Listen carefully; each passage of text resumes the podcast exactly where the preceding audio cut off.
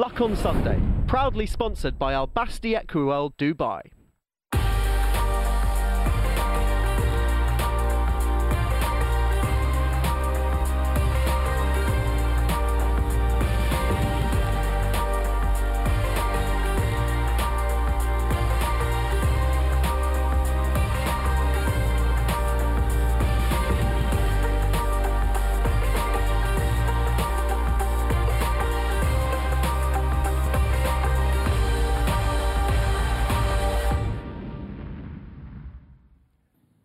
Welcome to the Luck on Sunday podcast, a weekly audio digest of all the best bits of Luck on Sunday, free to air every Sunday from 9 o'clock, that brings you the best guests and insight from around the racing world.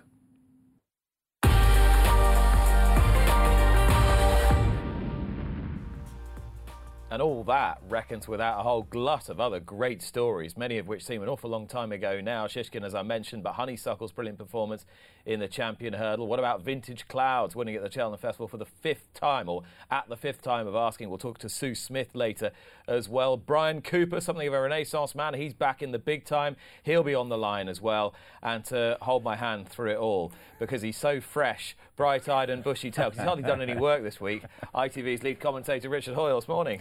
Morning. It's amazing, isn't it? it the, the, week you say does seem an awful long time ago, and in many ways, really positive ways as well. Things that seemed right in the forefront when the festival started have diminished well into the background, and the sport I think can hold its head pretty high. It was a pretty good four days that stood up under sort of more scrutiny mm. because it was more of a raw product. We were talking about that before we came on about stripped aside from some of the commercial aspects and you remember the day fondly because you're back to winner but down 15 points and had a good day out. This was the racing in the raw, if you like, and it stood up very well. And the contrast, as you were pointing out to me, between where we were on Monday and where we were midway through Tuesday afternoon when Honeysuckle and Rachel Blackmore streaked past the winning post clear was pretty, pretty stark and sharp. Absolutely. I think it's very um, easy, particularly for those of us that follow racing on a day to day basis, it was very predictable that the, the, ten, the tone on Monday morning and Tuesday morning, when you're looking at the festival, would be that everybody who was being interviewed wasn't being asked about Rachel Blackmore and Honeysuckle. They were being asked about Gordon Elliott and COVID from 12 months ago. Julie Harrington was getting a hard time on, yeah. you know, a Radio 4 slot with hardly a horse being positively mentioned. Well, that, that was Rob Bonnet. He chucked Sheikh Mohammed into the mix as well. Yeah, so she, got, she got a whole over of short and, pitch bowling. You know, we, we shouldn't be backward, and we're going to discuss this a little bit later about you know, confronting those issues and acknowledging them. But at the same time, racing must be confident that the product it is going to produce can stand up to that level of criticism. Mm. But there probably was an element of trepidation. You need the luck of the rub of the green, maybe the luck of the Irish, in order to emerge unscathed from those four days. And we probably got all of that. i have no doubt, and we're going to we're going to talk about some brilliant performances as well. But as I said, it threw up as many as many talking points. I mean, let's let's just have a quick word about the Irish domination to start. Mean, we'll talk about it a lot during the course of the programme, but it really was a, an unbelievable landslide, even if it had been signalled and signposted over the last four or five years. And that's the point, and flippantly used, luck of the Irish, there's nothing lucky about it really. If you I remember last year, my bets at the festival was the Prestbury Cup, and I wrote this typically anal old accountant. I wrote a spreadsheet that imported the prices and worked out the probabilities, and I believed it should have been 19.9 last year. And when you looked last year going into the final day, it was still all square. Mm. Um, the UK had punched above its weight, and that had hidden, exactly as you say, the momentum shift that had been going on over the previous three or four years. This year, the same programme threw up 21 7, and of course, it turned out to be even more of a landslide than that in 23 5. And the point about national hunt racing, which I know we're going to cover well in the next couple of hours, is that it's, a, it's not something you can turn on your head overnight you're talking about five or six generations of horses coming through, exactly. and gradually each moving generation forward has had a greater share in the green than the Union flag, and as a result, it's not easy to turn that around. Flat's easier in a way with two or three generations it's not going to be easy for the next five or six years. There's no, I don't think, magic wand that you can have other than maybe persuade more people to have horses in training over here. There was a very interesting statement from Willie Mullins last night where he thanked all his staff and all the team at Cheltenham for putting on such a, a fantastic show over the last few days in very difficult circumstances. And he thanked everyone for their kind congratulations for his part in the festival, which again was a significant one, six wins, and he ended up as leading trainer, even if Henry de Bromhead could rightfully claim to be the champion trainer at, at, Cheltenham this week. But he also, Richard, said that this was part of Brian Kavanagh's 20 year plan that he'd instituted you know, a couple of decades ago, and it was all coming to fruition. That this was, you know, the seed corn for this was laid as a as a part of policy from Horse Racing Ireland, and that's how, why he felt that this had been so successful. Okay, he's deflecting credit from himself, of course, his huge part in it, but I would have struck fear into my heart if I'd been trying to run British racing. Yeah, I think that's a, very good analogy. Really, it's the sort of um, the Joseph story: seven years of bumper crops and you know put it aside and plan for the future. From their point of view, it was very barren, wasn't it? If you look back to the Galmoy years and the year that followed, and that's the point. It requires to be a plan over a period of time to get the benefit, and just as Willie is playing hands that all come to pass, now mm. all of a sudden, from an English, an Irish, um, Northern Irish point of view, Great British point of view, many would say it's things coming home to roost rather than fruition of plans, and that's going to be the discussion I think that you get over the course of the next few months. Yeah, precisely, and that was distilled neatly in the Cheltenham Gold Cup, the Well Child Cheltenham Gold Cup, with a one-two-three for Ireland, and Willie Mullins, dual Gold Cup hero, Al Boum Photo had to give best to the de Bromhead pair.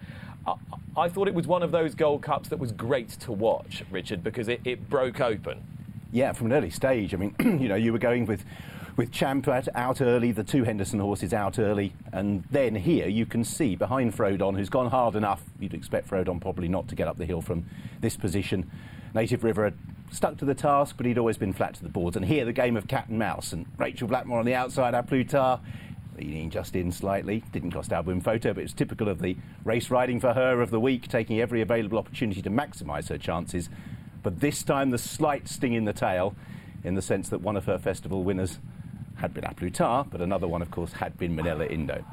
I mean, shades of Ruby Walsh, Denman, and Kauto Star, insofar as he he couldn't not ride Kauto Star that year, really, but still, technically, she would have had the option of riding Minella Indo. Yes, it would have been hard with the, the balance of the Cheveley Park horses that had come her way previously in the week. Minella Indo was just rejuvenated in terms of returning to the festival. He, he's been fantastic. Uh, it went pear shaped for him from Christmas time onwards, and you can fully understand the way they've gone different ways why she made that decision. But that was the only wrong rein she pulled just about all week. He, he, was only beaten just over a length in the end, A Plus Tard. I know how painful this is for you, Nick, to revisit. I mean, yeah, you know, you, you were the one that championed his cause. He ran probably like you thought. Yeah, yeah. I just didn't expect Minella Indo to run quite as, as well, well, as Minella Indo did. So yeah, he did every he did. A Plus ran exactly as I'd anticipated. Because he, he's not spectacular and flashy at his fences. He's just neat and economical, and he gets the job done. And I thought he'd just pick his way round, be have the tactical speed, and arrive exactly where he arrived. Mm. But I reckoned without a, just a slightly slicker, smoother more substantial, bit more of a bruiser. Just every Minella Indo was just a tiny bit better in every department, wasn't he? I think that's fair, and you could tell that from quite an early stage, couldn't you? Jack Kennedy must have been delighted. We'll hear from him later. Frodon was getting pressure, not from Native River, who couldn't lie up, but always something Black Op was just always applying a little bit of pressure, and that, that was quite important, I think. I thought it was a fascinating race tactically. It was just a, it was a great race to watch, the Gold Cup. It was an even great, greater race to watch if your name happened to be Henry de Bromhead, who's our first guest this morning. Good morning, Henry. Morning. How are you? I'm uh, extremely well, thank you. Just trying to reflect and, and recover from what's been a, a spellbinding week.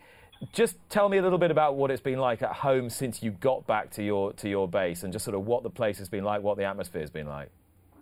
Oh, look, I mean, it's um, it, it, well, it's been a bit quiet for me. We we have to quarantine for five days, but um, uh, it, you know, it's buzzing um, uh, around the place. Absolutely, um, uh, it's uh, yeah, just unreal, really.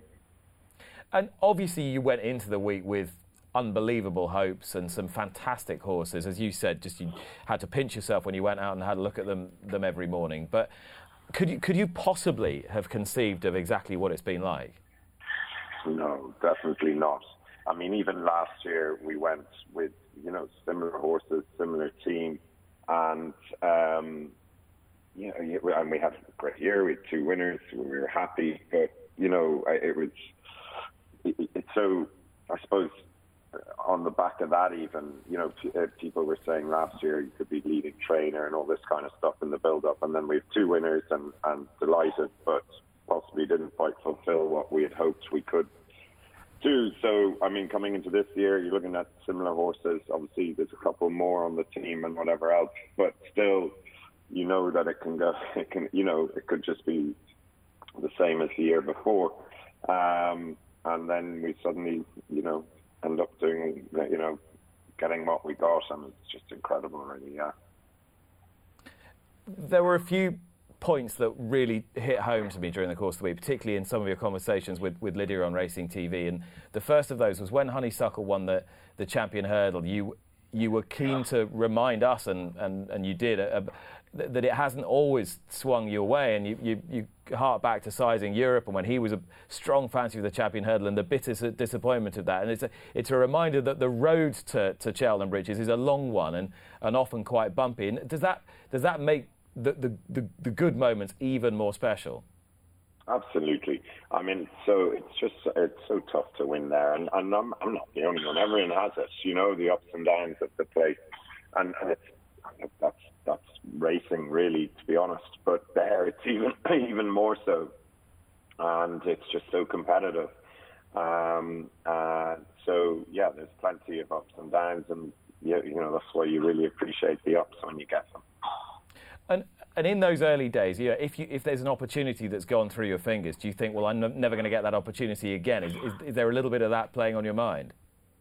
Yeah, there, of course there would be. Yeah, you know, it's not often you'd have a favourite for a champion hurdle. So obviously that year with Europe was um, a real blow. You know, um, and so yeah, of course it would. And uh, but you know, you just keep. Uh, clawing your way back and, and, and, and trying again. And like as I said all week, you know, it's with the backing of brilliant clients that give us the opportunity to buy these horses and, and an amazing team of people working with us. You know, that's that's the reality.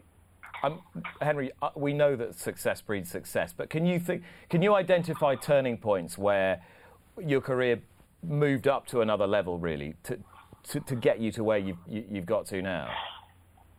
Oh yeah, I mean, you know, in in, in fairness to Alan and Anne Potts, when they first uh, sent us horses, you know, that was that was a massive moment, and um, rather interestingly, when when their horses left as well, that was another big moment because a couple of weeks later, um, Gigginstown um, increased their number of horses uh, with us, you know, and um, horses from Willie's at the time and, and you know, we've got some amazing, you know, Petit Mouchoir, Balko des Flos, uh, Valseur Lido, you know, so that was another uh, pivotal moment. And like, it's just, I don't know. And, and then we've uh, all our, you know, Barry Maloney's been with us since I started training. He was in a syndicate.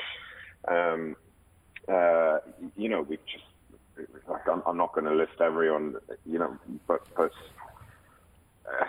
gradually more and more people have supported us, and uh, you know, it's it's it's um, incredible, really. You mentioned Barry Maloney. We're going to speak to Barry in a in a little while, so he'll be able to he'll be able to chat to us from from his perspective. But I don't suppose you mind who you train a Gold Cup winner for, but did it make it that bit more special because it was him, because of your, your long-standing association? Yeah, I mean, it's special for everyone. You know, anyone, any winner there, there's a different story. Like, you know, that's that's the thing I I find. Any winner, not even there, any winner you have, there's a different story. It, you know, um, they're so hard to get, um, but especially at Cheltenham. So yeah, it was incredible to do um, for Barry and, and the Maloneys. Um, uh, you know, we've been trying for a while, and, and it was, but you know, it, it, it, like I say, to do it for any any of our clients because they're great supporters of ours. You, you just want to repay the faith they put in us, you know. Um, so um, the fact that it was Barry was brilliant, but it'd be amazing for, for for any of them. Yeah. How do you look at the race now in the sort of cold light of day? Minella Indo, length and a half in front of A Plus Tard when when you look back on the race, how do you how do you read it? Um, it was uh, how do yeah, it, like probably with disbelief still, to be honest. um, uh, I was looking at it again this morning. I was kind of going, this didn't happen. Um, I, I think both jockeys. I sort of said it even a few weeks ago. I didn't want to say they were, I, and I wasn't. I was just saying they're horses like Denman and Kauto Star. I, I kind of always had. Someone even said it about Indo after he won the Albert Bartlett. You know, he, he reminded them of Denman, his style of racing, and um, I, I, I think they're sort of similar types of horses. I'm not saying they're the same ability or whatever, but they're similar types of horses, the two of them. And and I thought, thought both jockeys rode them brilliantly, um, and and exactly how I would have hoped when they were, you know, uh, beforehand that that's what they were going to do. Um, and yeah, just um, uh, Indo just you know, he kept staying, but he's he, like he's such a messer, you know, pricking his ears after jumping the second last, and then pricking them again coming to the line. I mean, I, I I'm not sure we've seen, we've seen the half of him. He's he's incredible. He's he's so tough, and uh, obviously Allaho franking his form the day before because you could have questioned that form mid-season, you know, uh, with both of them when they both came out of sort of novice company, you could have questioned their form a little bit but that got really franked. Um, and uh, and then APT, you know, he, he was he was brilliant. He kept at him, kept at, kept at him. Obviously, the one fear was, um, you know, would he get that? He has so much class. Would he get the last two furlongs? And and he really did. In fairness to him. Uh, and wouldn't he have been a very impressive winner if Indo wasn't there beating a dual Gold Cup winner, you know? Yeah, I know. you were were you a were you a APT supporter? Yeah, Henry should point out Nick's been a big fan and was telling us all from a long time that stamina would be no issue. Forensic examining of the the pedigree, and Which I think initially right we were hubering. Yeah, no, uh, what I what I, I hadn't reckoned with, but it was it was quite obvious to me from a pretty early stage that the the enemy was within really just because right. Minella Indo looked like a completely different Minella Indo to the one he looked like looked like for the rest of the season. He was going with so much zest. Yeah, absolutely. Well, like if you go back to Wexford the first day, you know he eyeballed Milan Native, and I mean they just went flat out for two miles seven around Wexford, and and you know he he he just kicked them away. You know it was incredible. I thought what he did to a horse rated what he was rated. You know. Um, but of course, you can pick four, you know, holes in, in those smaller races. But um, you know, obviously the Savills was disappointing when he fell, and we had to try and get a clear round. We, we probably would never have been going for the Irish Gold Cup if we hadn't fallen in the Savills. Uh, and our most important thing was to get a clear round and obviously win away. But it was to get a clear round, and I'd say that's probably you know saying that to Rachel going out. You, you know, it's uh, I don't know, but but um, and she did exactly what we wanted. Unfortunately, he couldn't pick up, but he's a different horse at Cheltenham. You know, he he proves it. He's proven it the last three years. Him in Clonmel before the Albert Bartlett. Um, he only just got home in his beginner's chase um, before the um, RSA you know, you couldn't really fancy him. Obviously, he was 50 to 1 the first year. The second year, he was he, he was sh- much shorter because we all knew him a bit more. But he comes alive there. You know, he's he was kicking his door that morning. I sent Barry a video of him. I mean, he was kicking his door just, and, and normally he's asleep, and then saddling him he did what he did before the Albert Bartlett. He was just kicking the wall like he just wanted, you know, he, whatever it is, he just comes alive there. It's it's amazing. You can see that's a great shot, the overhead shot. You can really see his big old ears properly prick. I know, yeah. He's such a matter, yeah. Um, Richard and I were just talking. Obviously, it was an amazing week for, for Rachel, and she she's apologised profusely to everyone that she can't join us this morning. She's incredibly busy today. She's got to get to Downpatrick. Absolutely no rest for the for the wicked. But you know, she captured everybody's imagination with absolutely brilliant riding throughout.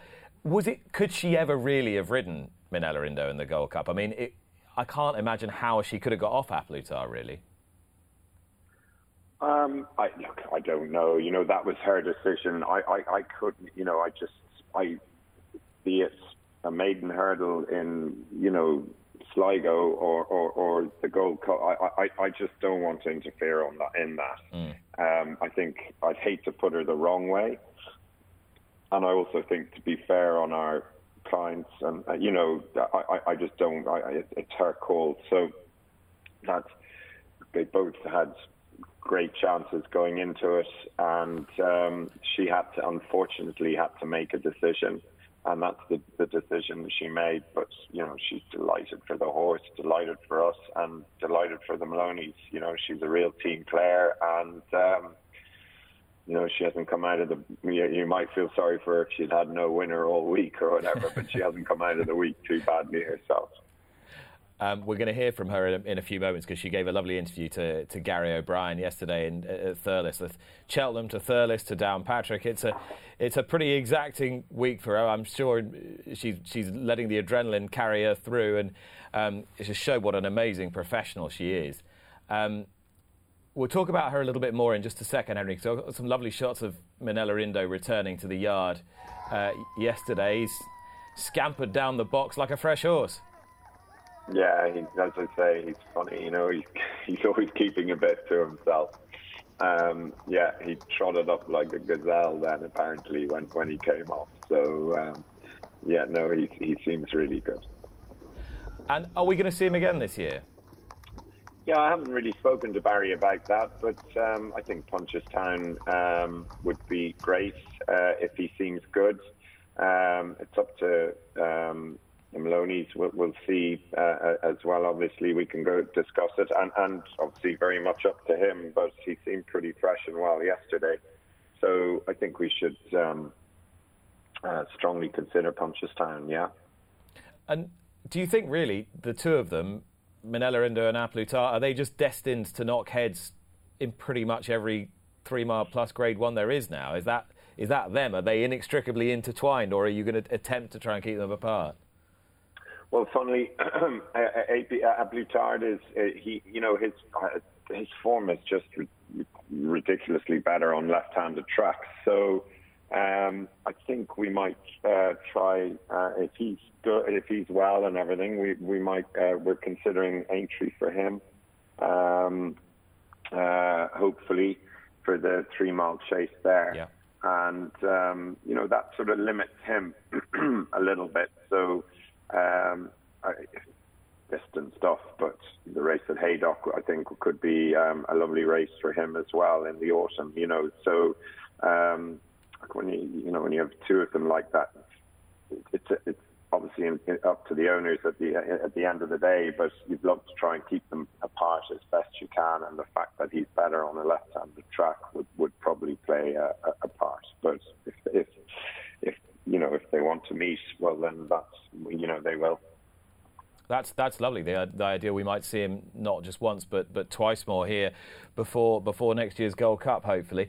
Uh, we'll talk about Honeysuckle in a moment, but I, I guess one of your star horses who might not get as much attention and publicity as she deserves this week is is Put the Kettle on because there weren't too many tougher performances than that.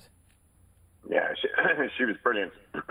she's, um, I, you know, she's just. Uh, she defies everything. I think um, Aidan's amazing on her. You know, I was in the press conference afterwards. I was going, yeah, look, I don't know if it's Cheltenham or you know, I don't know what it is. There was some other thing I was coming up with as well. Completely forgetting Aidan, who's the other link that he's unbeaten on her. And uh, said that at the end. I said, actually, you know what? Probably the the main the main thing could be that it's Aidan. You know, he's brilliant on her. He gets such a tune out of her like he threw her at the last three. Um, uh, she's so willing for him, and they just uh, have a great um, relationship. And then she seems to love Cheltenham as well. Um, she was a she was, I was never probably going to Leopardstown at Christmas. I just didn't think um, that track would suit her. We were planning to go to Kempton. Obviously, we had the travel ban came in, so herself and Monalee couldn't go. So um, although she was well beaten that day, I thought she ran well for a big open track. And you just have to take the Cheltenham factor and maybe you know and the the Aidan factor into account with her, you know, because they just do so well there. Um, and that's all we have to hope. Mid February, I said it to Mary Darmody. Will we, you know, should we consider the Mares Chase? And um, she said, yeah, you know, we'll chat about it and see. So, um, and then I happened to read the stats on the Arkle winners, which I'd forgotten, and that was what made me go for the uh, the champion chase with with Sizing Europe. Um, back in 2011, um, Alan was keen to go for the Gold Cup, but I actually just said, look, I don't know if I can win you the Gold Cup, but I'm, you know, I think we'll, we could win the champion chase. Having, you know, knowing the stats and and um, so uh, reread those, and they're just ridiculous. Um, like out of ten winners, of seven, uh, ten Arkle winners, seven or six have gone on to win the Queen Mother. It's, it's something crazy, anyhow. And it, I happened to read that and rang Mary back, and I said, "Look, if you're if you're keen," and Mary was always leaning towards the championship if you're keen, yeah, I'm really happy to go for that. And that was it. Yeah, if the cards had just fallen slightly differently, could have ended up winning the Mares Chase with, with Put the Kettle on and, dare I say it, another Mares Hurdle with, with Honeysuckle. But I knew that wasn't the case because the Honeysuckle plan had been quite a long time in the, in the creating, hadn't it? Yeah, it had. You know, now, like, we had to see, um, we had to see those. Um, performances. You know, it was still down to the Irish champion hurdle this year. You know, if if you got beaten or or just got up. You know, like if you put in a Hatton's Grace run in the Irish champion hurdle, well, then you might have been looking back at at um, the Mares hurdle again. You know, but. Um, uh, fortunately, she put in that amazing performance, and yeah, last year it was the case of we wanted to go for the Mares hurdle. We thought it was our best chance, and um, and we, you know, obviously wanted her to win and get a winner for Kenny at Cheltenham. And this year, yeah, we were happy to roll the dice a little bit more, and then obviously after the Irish champion, the Honey made the decision. We didn't, you know. She just said, "Look, this is where I'm going." After winning the Irish champion hurdle, you know, she made it very clear where she wants to go. Uh, she obviously really is in the absolute prime of her life, peak of condition. I know she's unbeaten, but she's she's looked a completely different ball game the last couple of times. Uh, Henry, is, it, is that just maturity, just exceptional well-being? What do you think that is? Yeah, I'd say so. Um, um, she's, you know, like she feels like she's been around a long time, but she's only seven. You know, so last six-year-old winning the Mares Hurdle, you know, that was pretty good. And um, uh, but I don't know. The, yeah, I'd say all of that, but she just has like even I don't know. I just I think she just has this thing that no one's going past her. Like she's winning, and that's just it. I mean, it sounds ridiculous, but um, even on the beach, you know, working there a couple of weeks before, my my um, daughter was with me, and she was like just watching Honey. Her head is down, and her you know, the horseshoes upside is sort of, and it's just not going past her. Like it, it's it's mad, you know. She she just doesn't want to get beaten. You know, I think she showed that in the Mares Hurdle last year. You know, when it was so tight. The Hatton's Grace this year. You know, she just she just keeps finding. Yeah. How useful, Henry, has the, the Mares program been in sort of laying the foundation for her? You mentioned obviously you had that as your platform last year. How useful is it in bringing on that type of horse and before you have to really throw them in at the deep end? Well, for a guy that uh, five years ago, everyone keeps reminding me, uh, was going around saying I can't train mares. Um, uh, I, I, was, um, I think it's, it's, um, I was probably giving out about it then, but no, it's, it's brilliant. It's, oh, it's actually opened up a whole new industry when you're seeing filly foals making in nickel no, you know, from, from the breeding side of things.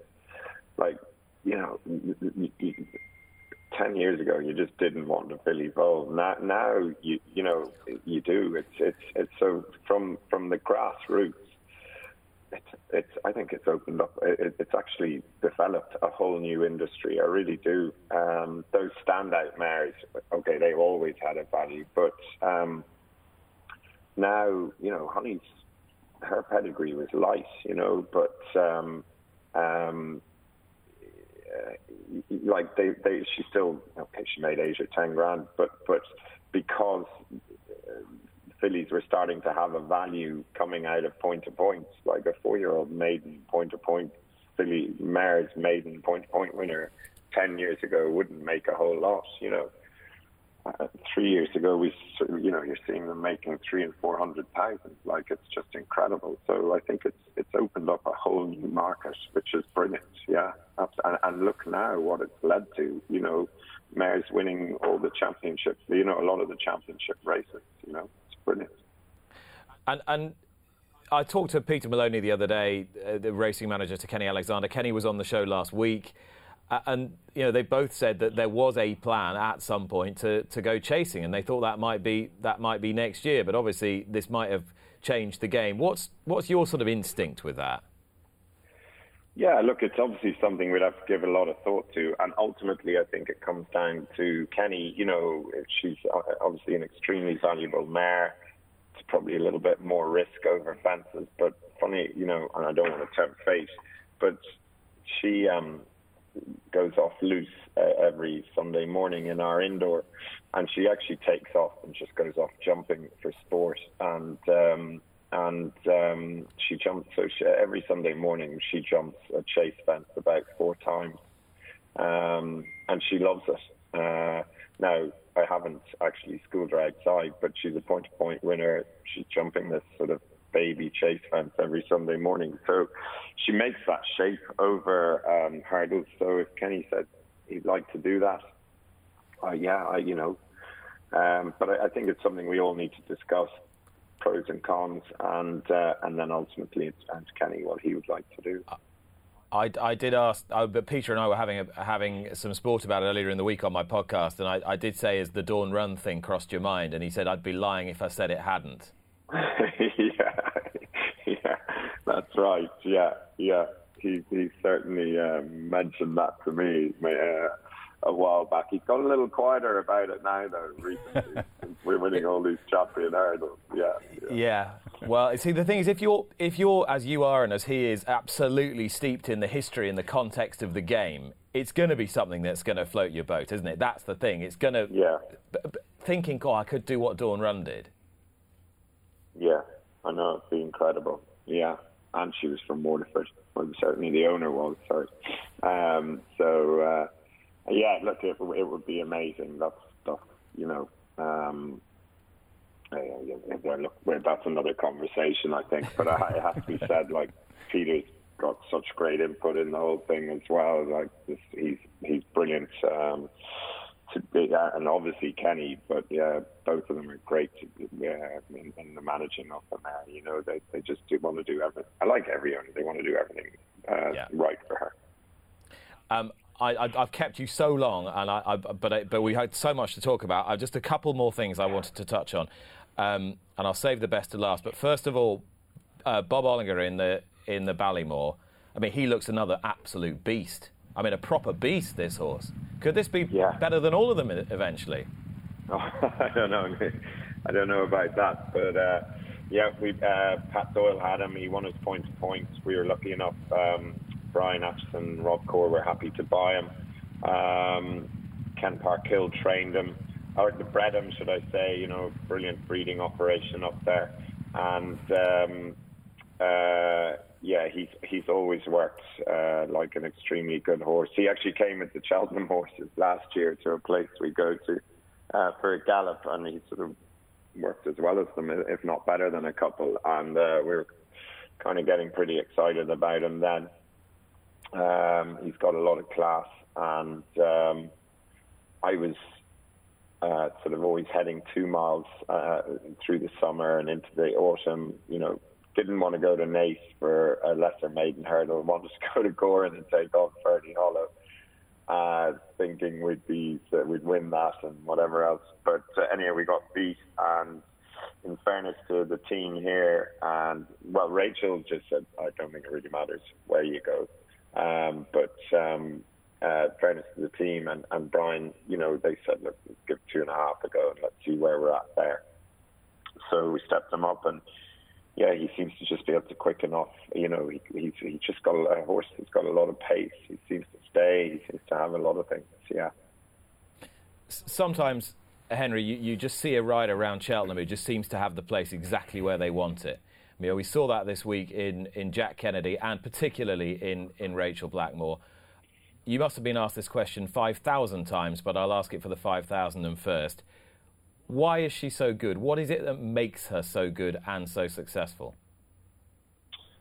Um, I, you know, she's just um, she's works hard, has had to work hard, obviously really hard, and you know, a 20 year or a 10, it's five, 10 year overnight success. Do you know, she's just had to put all that work in, has had all the knocks, you know, kind of like I know the feeling, and and and you know, you just have to keep working your way through it.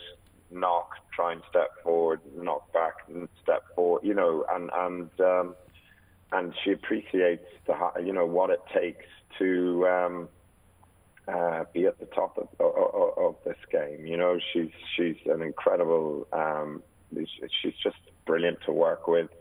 Um, uh, you know, has every race planned out as long as I don't interfere.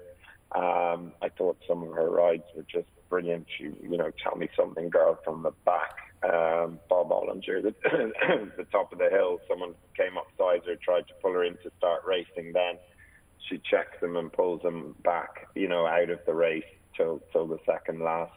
Honey, uh, you know, I'm used to seeing Honey first two or three, and kind of when she was passing me uh, with a circuit to go, I was kind of looking at her six.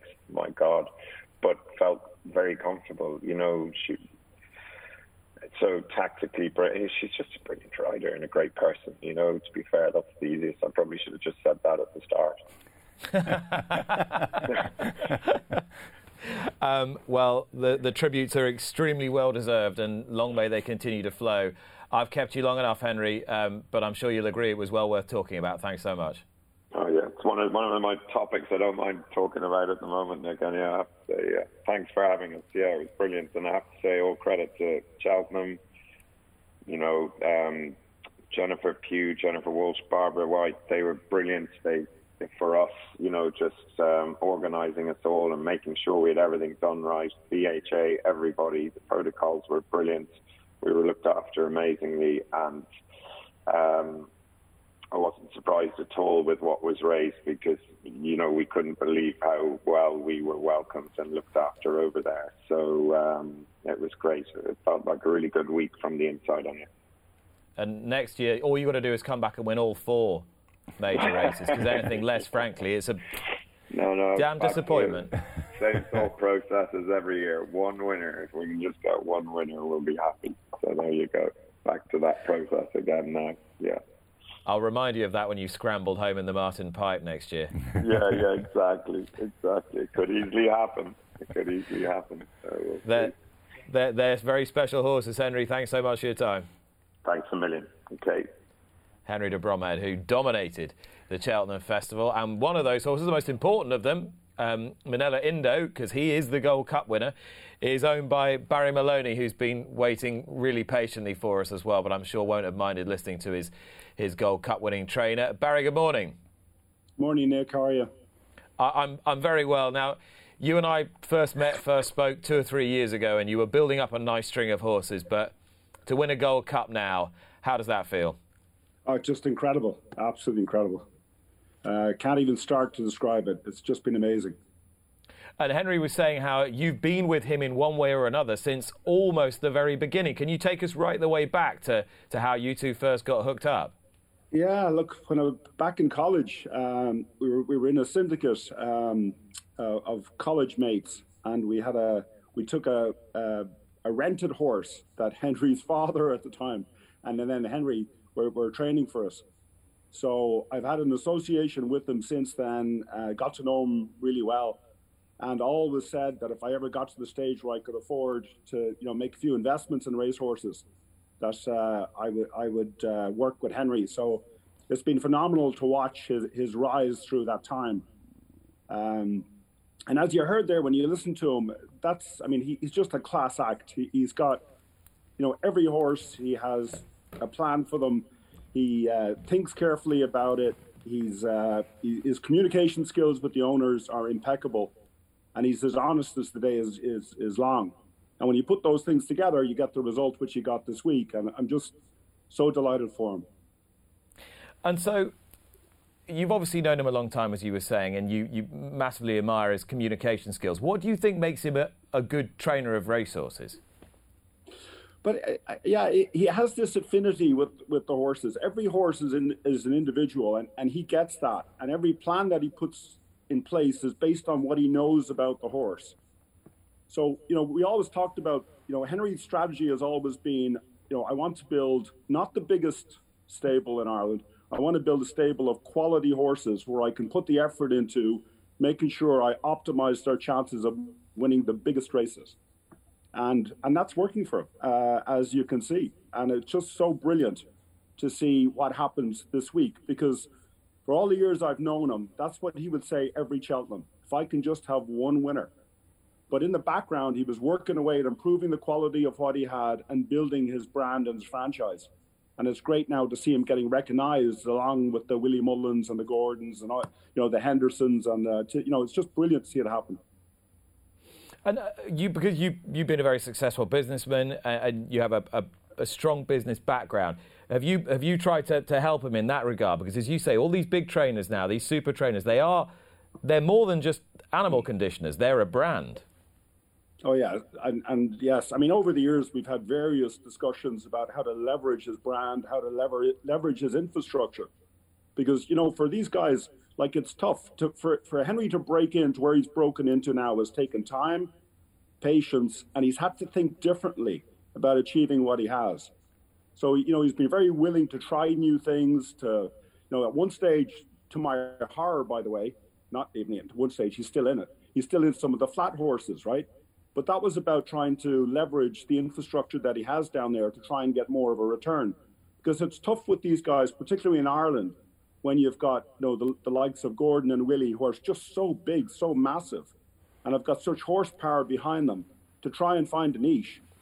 And Henry's plan was always, I'm going to be smaller, but I want to get higher quality horses. And if I can do that and win these champion races, then that's how I'm going to build my brand. And that's what's happening this is a really interesting point, Barry, and I'm fascinated to know your thoughts on it because obviously one of the great motifs of the week has been just how dominant and successful not just one or two Irish trainers have been, but six, seven, eight of them. Three or four years ago, you had Mullins eight, Elliott seven, or Elliott eight, Mullins seven, and maybe one for Henry and not much for anybody else. Do you believe the Mullins Elliott combined effect, or the Mullins effect initially, has dragged? A, whole load of other trainers up to that level? Do you think it's had that effect rather than you know pushing them into submission? It's actually had the opposite effect. Yeah, I, I think to an extent it has. I, I mean, you see like Gavin Cromwell having two winners this week. I mean, it's just fantastic to see that. But but I think they have to figure out you know what's their niche going to be to build the kind of uh, business because at the end of the day, all these guys have to make money. And if you don't have, you know, you're not winning the prize money, you're not getting the quality of the horses in, it's very, very tough. And a lot of the trainers over here are, are struggling because of it. So um, I think I think what the Willie Mullins and the Gordon Elliots have shown is what is possible to be achieved. And I think that's the but I think for anybody yeah. to, to reach the kind of level that, that Henry's got to now, where he's able to challenge these guys, you've got to figure out what your niche is and how you're going to execute to it because it's it, it, it is tough. Can I ask something from an English perspective, not a British perspective? Um, you can tell by the way you're, you're talking that, um, Barry, that you know your business background comes through. I believe it's a venture capital background as well, turning round failing businesses. Give us a bit of advice on the other front. if you're looking at the other side of the coin, what are the key criteria? Is it, is it all supply chain? Is it all competing for the raw material? Is that where the balance of power has, has shifted to your side? Well, look, I mean, the, the, the business that I've been in has been early stage technology investment. So, you know, the key to that is is is picking people because, you know, I, I've been privileged to be associated with multi-billion dollar uh, companies built by entrepreneurs that we met at a very early stage, gave them their first couple of million dollars, and they've gone on to build global businesses. So, what I my learning out of that was, you know, pick the people, uh, and my choice of the trainer I want to work with was the same principle. You know, pick the person you're going to enjoy working with because this is our hobby. know, myself, my brother Michael, my other, you know, my family, my friends, we do this for fun, and therefore uh, we're very ambitious for it. But we want to be having fun and picking the right person where you have trust and confidence in the relationship is key, and that's just like venture investing.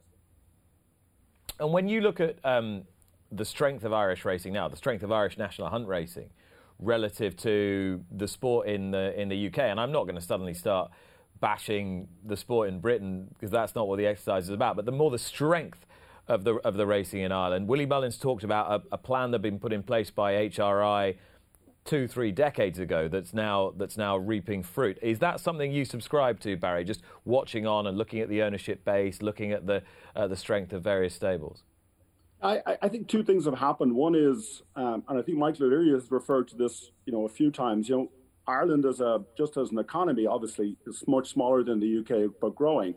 But the difference was people, you know, were lucky enough to make money in their various phases of life. So we were able to keep some of the good horses here. I think that was extremely important.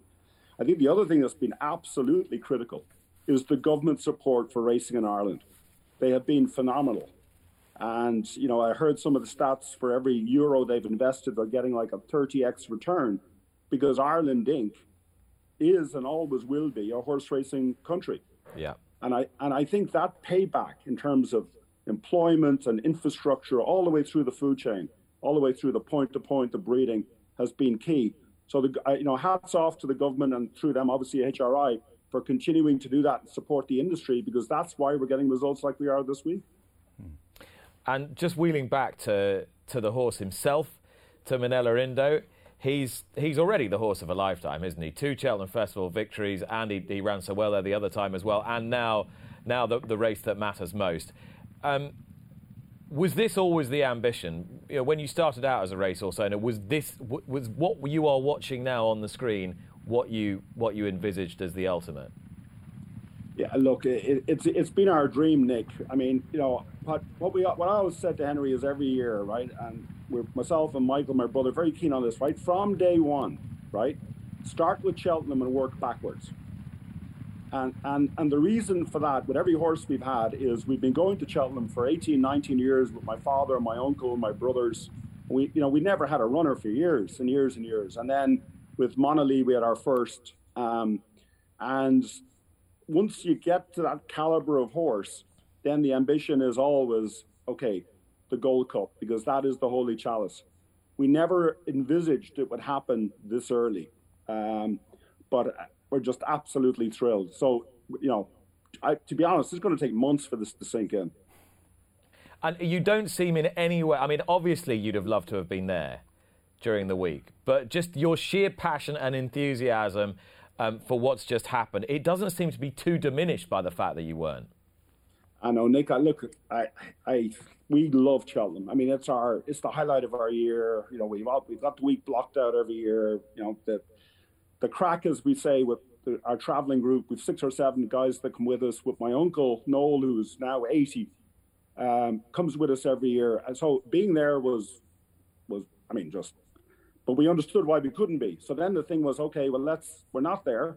So let's do the next best thing and enjoy every single race, you know, uh, and celebrate this event together. And that's what's happened. So we're not going to let the fact we weren't there take away from the accomplishment, uh, which is just the dream of a lifetime. It's as simple as that.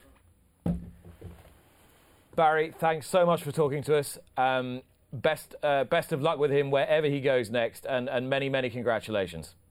Thanks very much, guys. Thanks, Nick, and we'll see you again soon. On the other side, hopefully, we get through this stuff.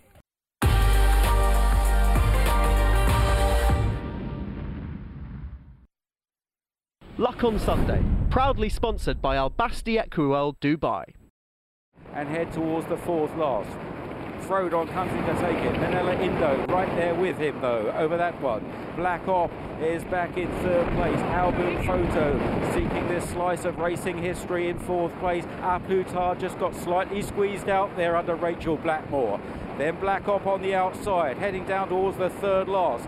Frodon on the inside of Minella Indo. Frodon over. Minella Indo. Al Boum Photo moving menacingly well in third and A Plus Tard now coming through strongly on the outside and just threatening to hold in Al Boum Photo there. Running for the final turn. Frodon gives way. It's Minella Indo and A Plus Tard that go on. Minella Indo by three quarters of a length to Up Hutard. Al Boum Photo now with four lengths to find on the two leaders as they head to the second last. Minella Indo comes up the great jump from A Plus Tard in second place. And then Al Boum Photo is going to be an all-Irish finish. That is for sure. Heading to the last. Minella Indo and Jack Kennedy. A Plus Tard is trying to come back in it in second place with three lengths to find up the hill. Minella Indo, he's won here before at Cheltenham. A Plus Tard giving chase all the way, getting closer now on the Rachel Blackmore. Minella Indo is all out, flat out, but he wins the Gold Cup from his second A Plus Tard. Third is Al Boum Photo this time, denied. Back in third under Paul Townend, another good run. And it, I, I, I've got a confession to make that I didn't actually realise that Native River finished fourth in the Gold Cup until about a day later. They had their own private battle. Yeah.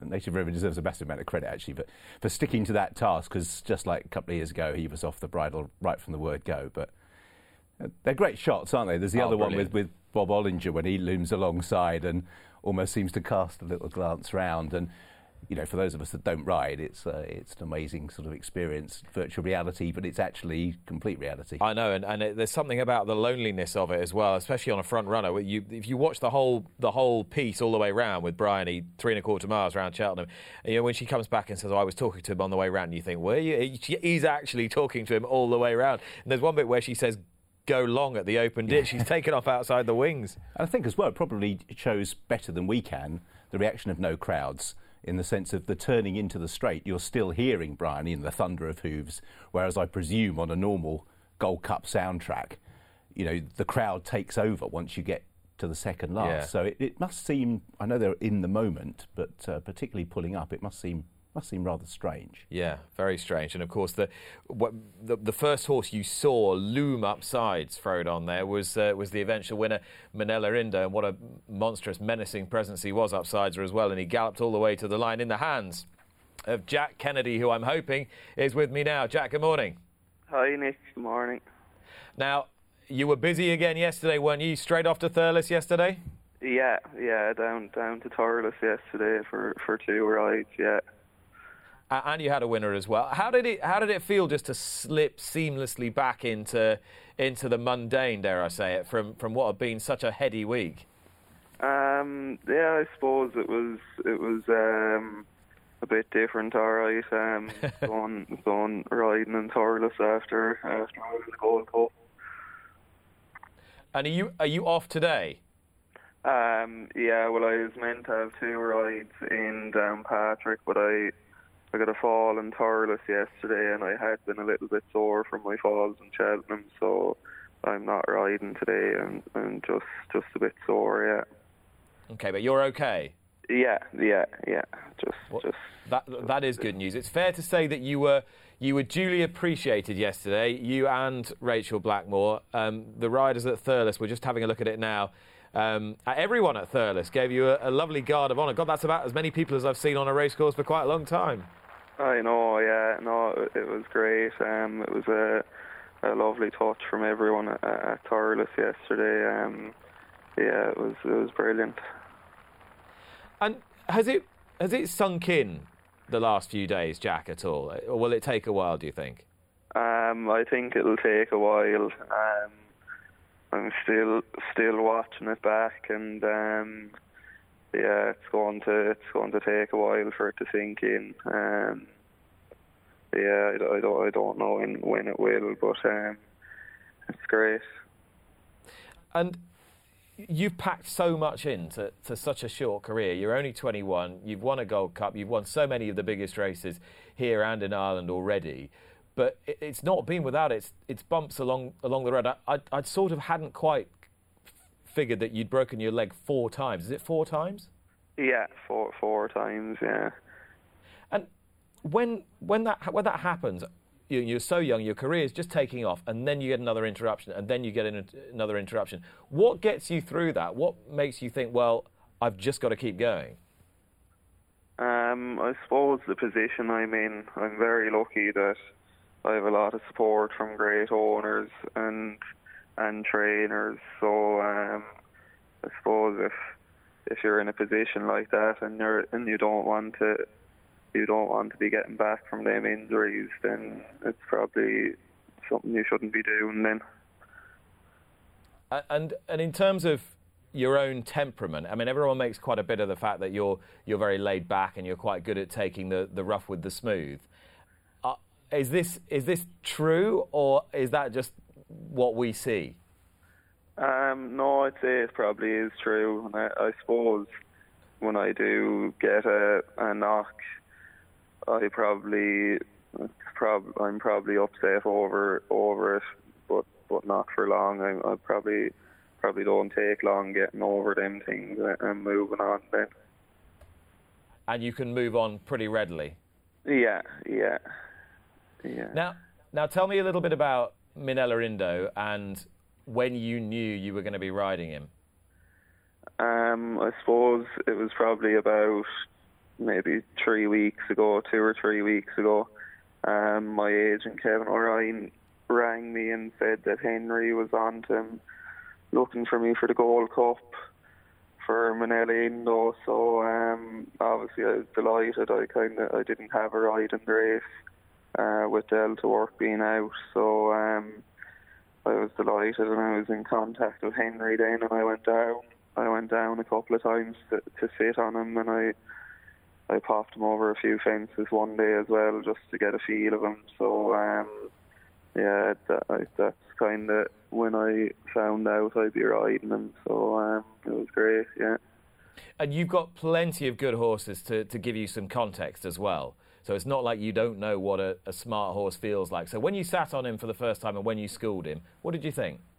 Um, I was, I was, um, I thought he was a lovely horse. Um, he he jumped very well for me that morning. I schooled him, and um, a lot of the, the lads in Henry's yard were filling me with plenty of confidence. Um, Davy Roach, he, um, he called us that day that I was down there. He, he, he said that he'd win the Gold Cup, so fair play to him. He was, he was right. And uh, you, you must hear that quite a bit from from some of those quite closely associated with these horses. You, you, you, you must get filled with a lot of confidence. Does it does it have any effect on you or not? Um, it probably it probably does. I suppose it's nice to be to be hearing positive things about the horses. So um, I suppose it does give you an extra little bit of confidence. Yeah, yeah. And it, everything seemed so smooth for you through the race. Was there ever a moment where you thought you weren't going to win? No, um, I was I was always happy with the way he was jumping and travelling.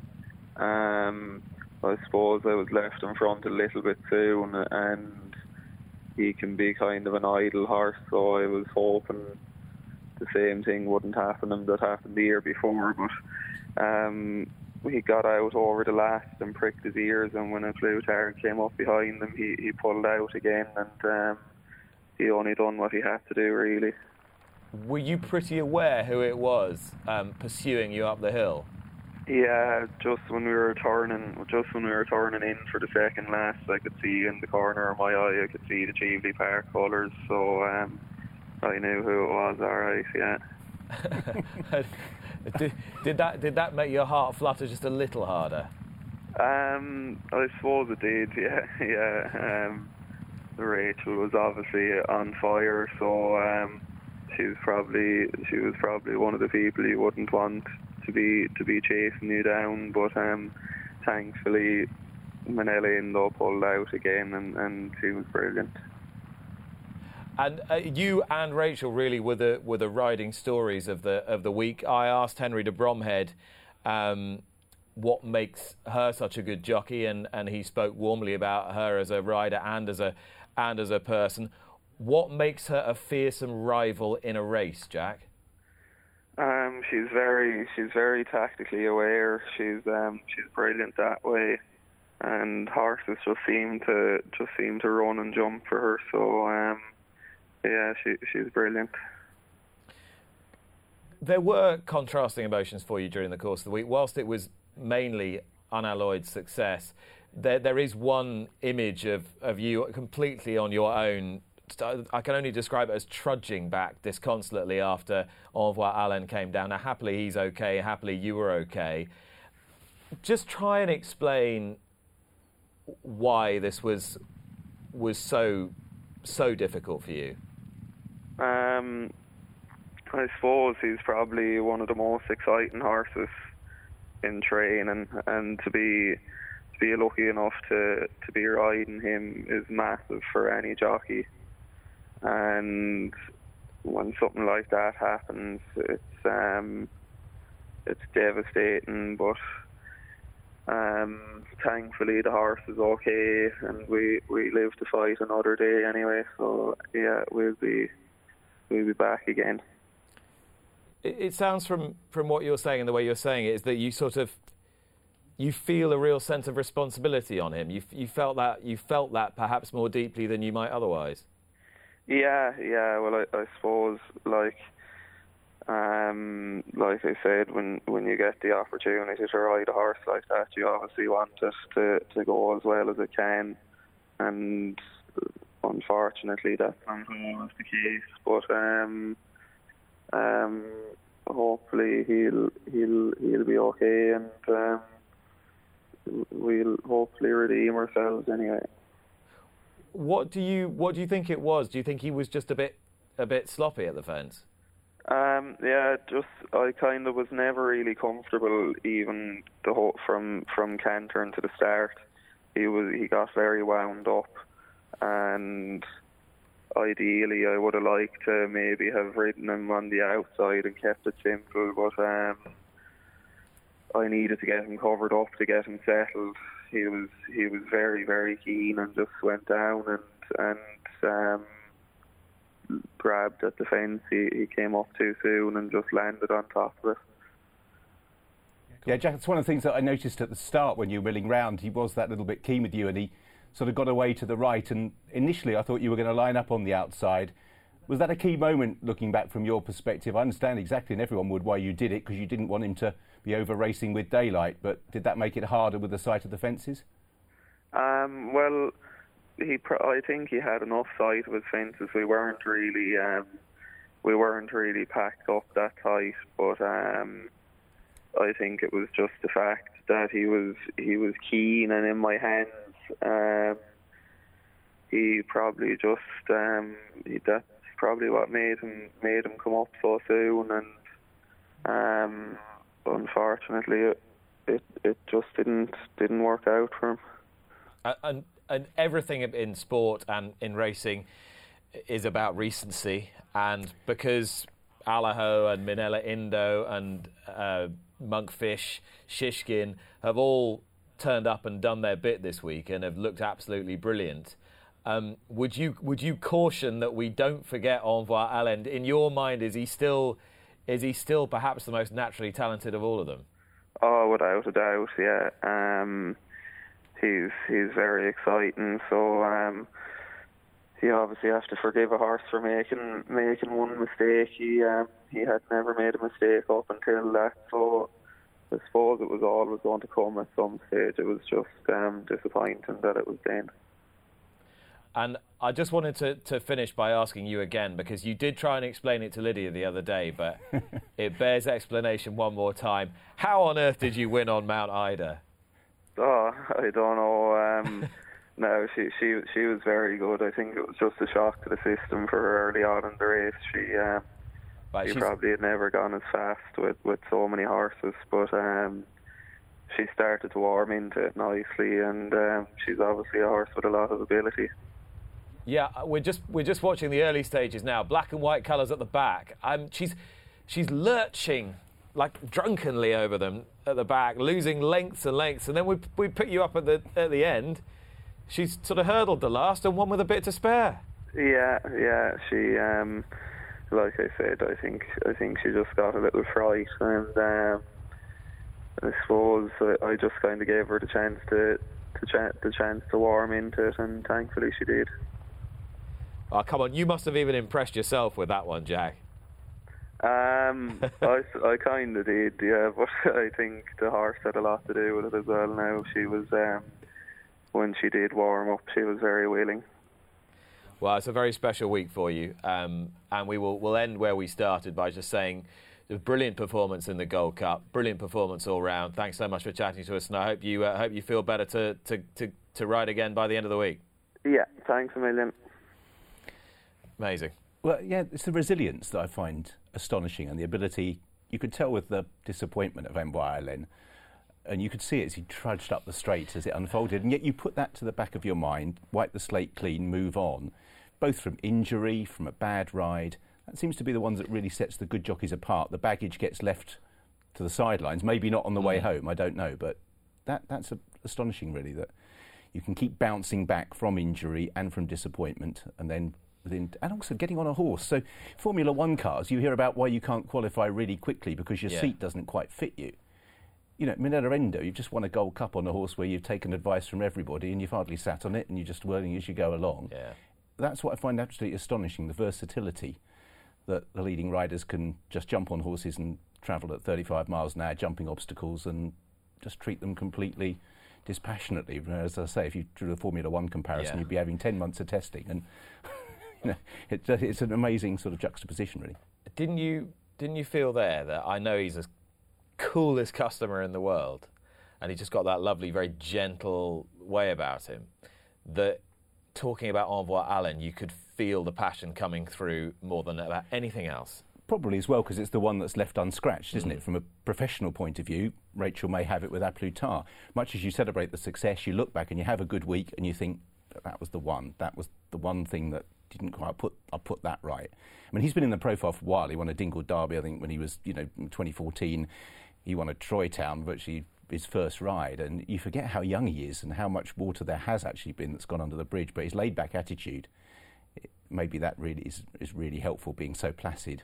Mm. It's a, a rare commodity these days, as, as we know, in the world of social media and knee-jerk reaction. Being nice, calm, and placid is a, a good way to be, I think.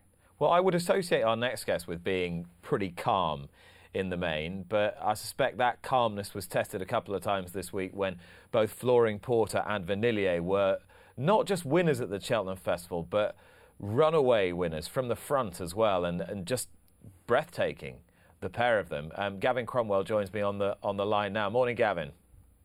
Morning, guys. There we go. Uh, it's it's great to see you. How are the horses, first of all? Yeah, great. Um, came home fine, and um, they were out in the paddock yesterday, and all good. And you were confident going into the into the festival with um, with Vanillier, yesterday's winner. More confident, perhaps, than his price suggested um, leading up to the, leading up to the event. But could you could you have imagined quite such a quite such a dominating performance? No, um, I, I I expected him to run a big race, um, and I wasn't going to be terribly surprised if he won. But in the manner he did it, um, I am very surprised. Um, you know, it was a fantastic performance. And again, this was um, Mark Walsh doing the steering, with whom you've teamed up to, to Cheltenham Festival success before. It was a another miss for, for Johnny Moore. Your thoughts must have been with him for, for most of the week. Absolutely, you know, he made a very brave call, in standing himself down. Um, you know, which he, he was obviously very difficult to do. Um, I think most guys, if they made that call, they probably would have packed their bags and went home. And, and Johnny was very manly. By he stuck around and and um, greeted both horses back in and gave all the help he could and, and in riding instructions and helped the lads um, particularly with Flooring Porter and, and Danny Mullins.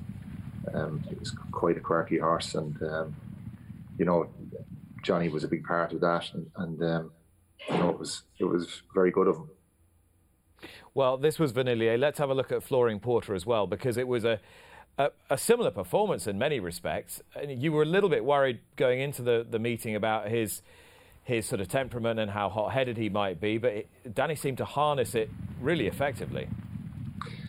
He did, um, you know, as I said, Johnny, um, Johnny was obviously huge um, help to him with instructions. But um, absolute hats off to Danny. Um, he showed brilliant horsemanship because he is quite a quirky horse, and I know it might have looked to the naked eye a very simple ride, but it was only it only looked simple because he made it. Um, you know, he made it look like that. Um, he he was very good on it. So, what was it? What do you think he was doing that we couldn't see? If that makes any sense. Um, the horse, you know, it's it's only in the last few runs that we've we started riding him from the front like this, and, and albeit by accident, um, he wears a tongue tie because he he tends to he gasps and holds his breath. And I think it's where you know he, he has this kind of uh, nervousness, um, and he panics a bit, um, and you really have to to ride him through your body rather than through his mouth, and that's what Danny did, um, and you know obviously he was going a right gallop, but he was in his comfort zone in front, and and he got a breather into him, and um, you know he got all the fractions right, and, and um, you know he, he, he went to the line well and he had a, just half a little wobble, didn't he, halfway up the running? Uh, did you have your heart in your mouth at that point? I was actually standing right there. Um, yeah, a little, but we it was something that we really had expected, and and, and Danny was watching for.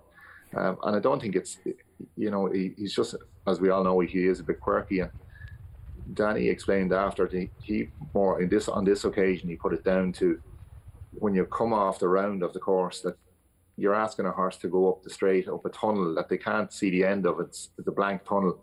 And it is a little bit intimidating for, for them, especially if it's a quirky horse.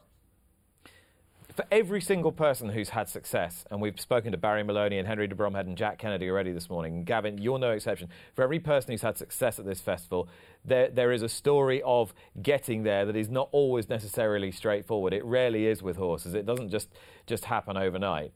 Um, was it always your intention to train, though? No, not at all. Um, look, I'm a farrier that, um, you know, I was shoeing for about 25 years full time um, and a part time trainer for, I suppose, maybe 10 of that. Uh, I used to ride out a couple in the mornings and then go shoeing. And um, yeah, I suppose we, I just stumbled across a couple of nice horses and, and um, it progressed and um, I suppose here we are now. So the, the plan was never, maybe is never, to, to become. You know, you weren't you weren't thinking, oh, I, I want to set out to be the next Willie Mullins or anything like that. You you really did just stumble into it by accident. Yeah, but I was probably very lucky in the fact that uh, um, the farrier business is, um, albeit very hard work, and, and there is a good living to be made at it. And I was fortunate enough to to be able to use that money to put put into building up you know, facilities, and and uh, only for that, I wouldn't like to be trying to to do it from just working in racing and trying to step into it. You know, I, um, everything we have, um, we just built up over time. Um, you know, it, as I said, it, it just wouldn't be it wouldn't be easy without that. And you know, you had your you had your marquee horse early on with with Espoir d'Allen, who who bolted up in the champion hurdle, and then tragically you lost him so soon afterwards. I mean, at, at that point, did you did you think that opportunities like this wouldn't present themselves again? Um, no, not really. I, I mean, I, I, was lucky enough. I suppose before that, I, I had um, won a couple, two grade ones with with Jer's Girl. Yeah, and um, I suppose we were fortunate enough that she she was a homebred filly that um, on on paper I think she she went through the sales ring unsold at seven grand and, and um, you know JP fortunately bought her, and that that um, built up a relationship there. And, and then Espoir d'Allen came, and um, you know, I, I, there's still a relationship there, and, and uh, hopefully that can continue. And I suppose, um, you know, I, I, still have great confidence um, that we continue and, and, get nice horses, and um, yeah, it's it's great to go there and, and, and win in Cheltenham again. And what you've done with these two horses is is amazing, and um, I don't know, you must have got to the last and I thought, well, he's going to get the hat trick here with Gabynako. Is Gabynako okay? Because he, he got brought down. It was no fault of his own. He is fine, yeah. He's he's perfect. Um, I feel sorry for Conor McNamara because um, I think he had the choice of, of riding Willies as well, which was the winner. But um, he Conor he he works here. Um, he's here most of the time. He, he does two mornings a week in Willie Mullins. And, um, but look at um, that's that's racing for you. Um, but Gabynako was fine, and, and uh, we'll get him out again at some of the festivals. And uh, Gavin, are you, are you still a farrier as well? Um, I am, yeah, yeah. Well, I I'm, I don't really practice very much. I stick on a few shoes and maybe look at a lame one. That's uh, that's the height, but I would I wouldn't have time for it anymore. And uh, you were you, you you were Tiger Rolls man, weren't you? Yeah, I was indeed. Yeah, um, uh, I shot for Gordon for years. Um, it's only in the last couple of years that, I, that I, I don't do it anymore.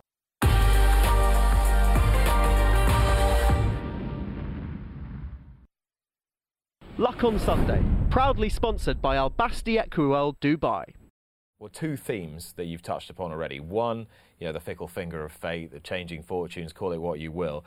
Secondly, the extraordinary success of, uh, of the Irish during the course of the week. Well, and add a third one to that, the amazing run for mares, not just Honeysuckle and Put the Kettle on, but just about every handicap as well and winning by miles. Um, Mrs. Milner was one such mare, ridden by Bryan Cooper. And for Bryan, the Wheel of Fortune's gone through a fair few revolutions over the last few years. And he, um, and he joins me now. Bryan, good morning. Morning, Nick. Where are you? I'm, I'm really well, thanks. I think that's a fair, a fair summing up, isn't it? it, it you have had a, a, a pretty topsy turvy few, few seasons. But do you feel now that you're somewhere back near where you want to be? Um, yeah, well, I think being back, like riding riding winners in Cheltenham, is where I think where every jockey wants to be, and when you get to that point, um, you know, it's just it's just great to be back there. And uh, when when everything happens so early on and so quickly in your in your career, does it put sort of pressures on you that you you hadn't really anticipated when you're when you're really young and carefree and growing up? Um, no, well, I suppose looking back now, I probably took things for granted a little bit and uh, just felt that that was always going to be the way that I was going to be there on the big stage, competing on the big stage, riding winners on the big stage. But that obviously wasn't the case, and I had to go and change change a few things around when I did have that quite spell. But as I said, I'm just delighted to be back there. So what what turned it round for you? Do you think? Um, I suppose I, I, I, can't thank Paul, Paul and James Nolan and uh, another few of the, smaller yards who have supported me over the last couple of years. And like without them, uh, being honest, I don't know where I would be it, it, it, without them. You know, they gave me, as I said, they gave me something when I didn't have anything, and um, I'm just very, very grateful to them. Paul Nolan's a, a, a popular a guy as well, and I think people are people root for him. You know, he's had grade one success, but then had a few quieter years and has, has come back a bit. Do you, do you see yourselves very much on the same wavelength? Um, well, I suppose I, I, had the grade one winner last year, and I think I, I since 2012, I, I, I got to ride a grade one winner every year, bar 2018 and 19. So to me, that that that, that was a lot. Um, mm. You know, I love riding on the big stage, and I love competing at the top level, and um, just to just to be just to be back there is great. Uh, let's talk about the the race itself and talk about Mrs. Milner. She was a bit of a revelation to us. Was she any kind of a revelation to you? Um, yeah, it was my first time riding her. She she came. She was coming off the back, the back of a bad fall in Leopardstown, and gas like James and Paul, they'd never really give me instructions. But that morning, James rang me. He said, "Just don't be too far away uh, at the top of the hill. This mare will come home for you. And uh, I knew then they, they definitely did fancy her. And um, I got shuffled back actually to the top of the hill. I got into a bit of traffic problems, but um, she came home well. And look, I didn't think she'd win the way she did, but she was very impressive. She was really impressive, and, and coming off the back of a pretty nasty fall at the at the Dublin Racing Festival, did was she always was she always comfortable through the race? Yeah, um, she went down to the second and actually put down, and I knew she'd learned from the fall because she can be quite brave, and um, I, I, knew then that the, the, fall didn't affect her confidence, and um, there wasn't much daylight in the race, but uh, her jumping was unbelievable, and um, she hit the line fair well. Uh, Richard and I were just chatting before you came on, Bryan, about you know we didn't get to see that much of you guys during the course of the week because obviously you had the the Irish village over the over the way, and then you'd come in and out the paddock and do your thing. obviously you can't be in there partying because that, that's not what you're allowed to do at the moment. But what, what, just give me a flavour of what the atmosphere was like growing there during the course of the four days. Um, it, it, was strange, obviously with, with no crowds and everything. It, it was like, you know, when you, when you, I suppose when when you when you do ride winners in Cheltenham and you pull up at the top of the hill, the first thing you look over is the crowd, and when there is no crowd, it, it is strange. But they uh, look, they put on a fantastic show. Jennifer Pugh and uh, um, Jennifer Walsh and Barbara White, like to, to get us there, and you know, even the, in the in the Irish little village, that everybody was out in the stand cheering us on, and the little shout they gave us when we were um, when we did pull up, it, it meant a lot. But um, we were uh, look, we were just so grateful to, to, to get over there and, and, and be competing there. Do you have a greater depth of appreciation for it for, for, for all the reasons we've we've spoken about? Um, yeah, well, I, am just. I, I, said it at at, after we put up. Like I was just so happy to, to be there and be competing, and I I suppose you know to, to have some great rides as well was was unreal, and I was just it was just great to be there. And and gives you a, a another lift for the remainder of this season and into next year as well. How do you anticipate kind of dividing your time in terms of who you're riding for? I know you're riding a, quite a bit for Willie Mullins now as well the Nolans and others. How do you how do you anticipate the next sort of year, eighteen months unfolding? Um, well, I suppose I'm, I, I, I got my my my ninth winner in Cheltenham, so I, am going to want a tenth one. So I'm going to have to keep working hard. Um, you know, keep keep the the foot on the throttle, as someone says, and you know, just just just keep improving. You know, I'm still only 28, and um, I, I feel I've plenty plenty years left in me, but I have to when you get these opportunities, you have to you have to deliver. So I'll be taking every opportunity I get and um, trying to do my best for everyone that's supporting me. Gary O'Brien, who who obviously knows you well, he he said on uh, on Racing TV yesterday that you'd been quite hard on yourself the last the last two or three years, and had, had, you know given yourself quite a quite a hard time, and said that you know you you needed to sort of up your game and you needed to to, to up your up your work ethic. Can you can you stop being as hard on yourself now, or are you going to have to keep being as hard on yourself?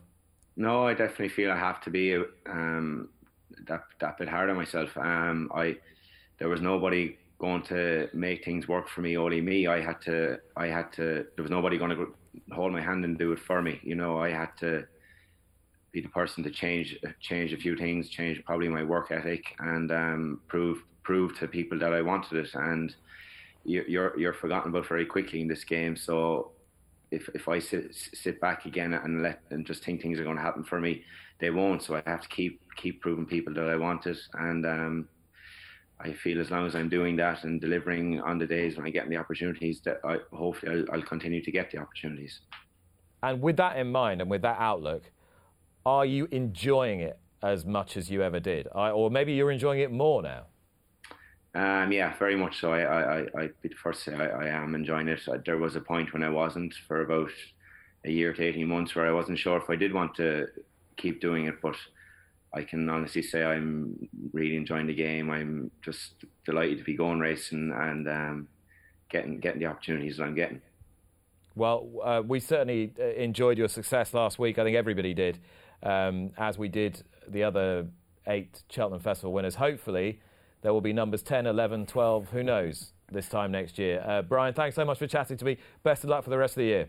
Thank you. Cheers.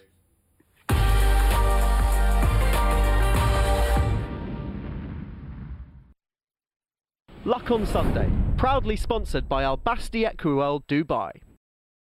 Well, there, there were a, a, few British trained winners at the, at the Cheltenham Festival. This section will only take about 30 seconds, won't it?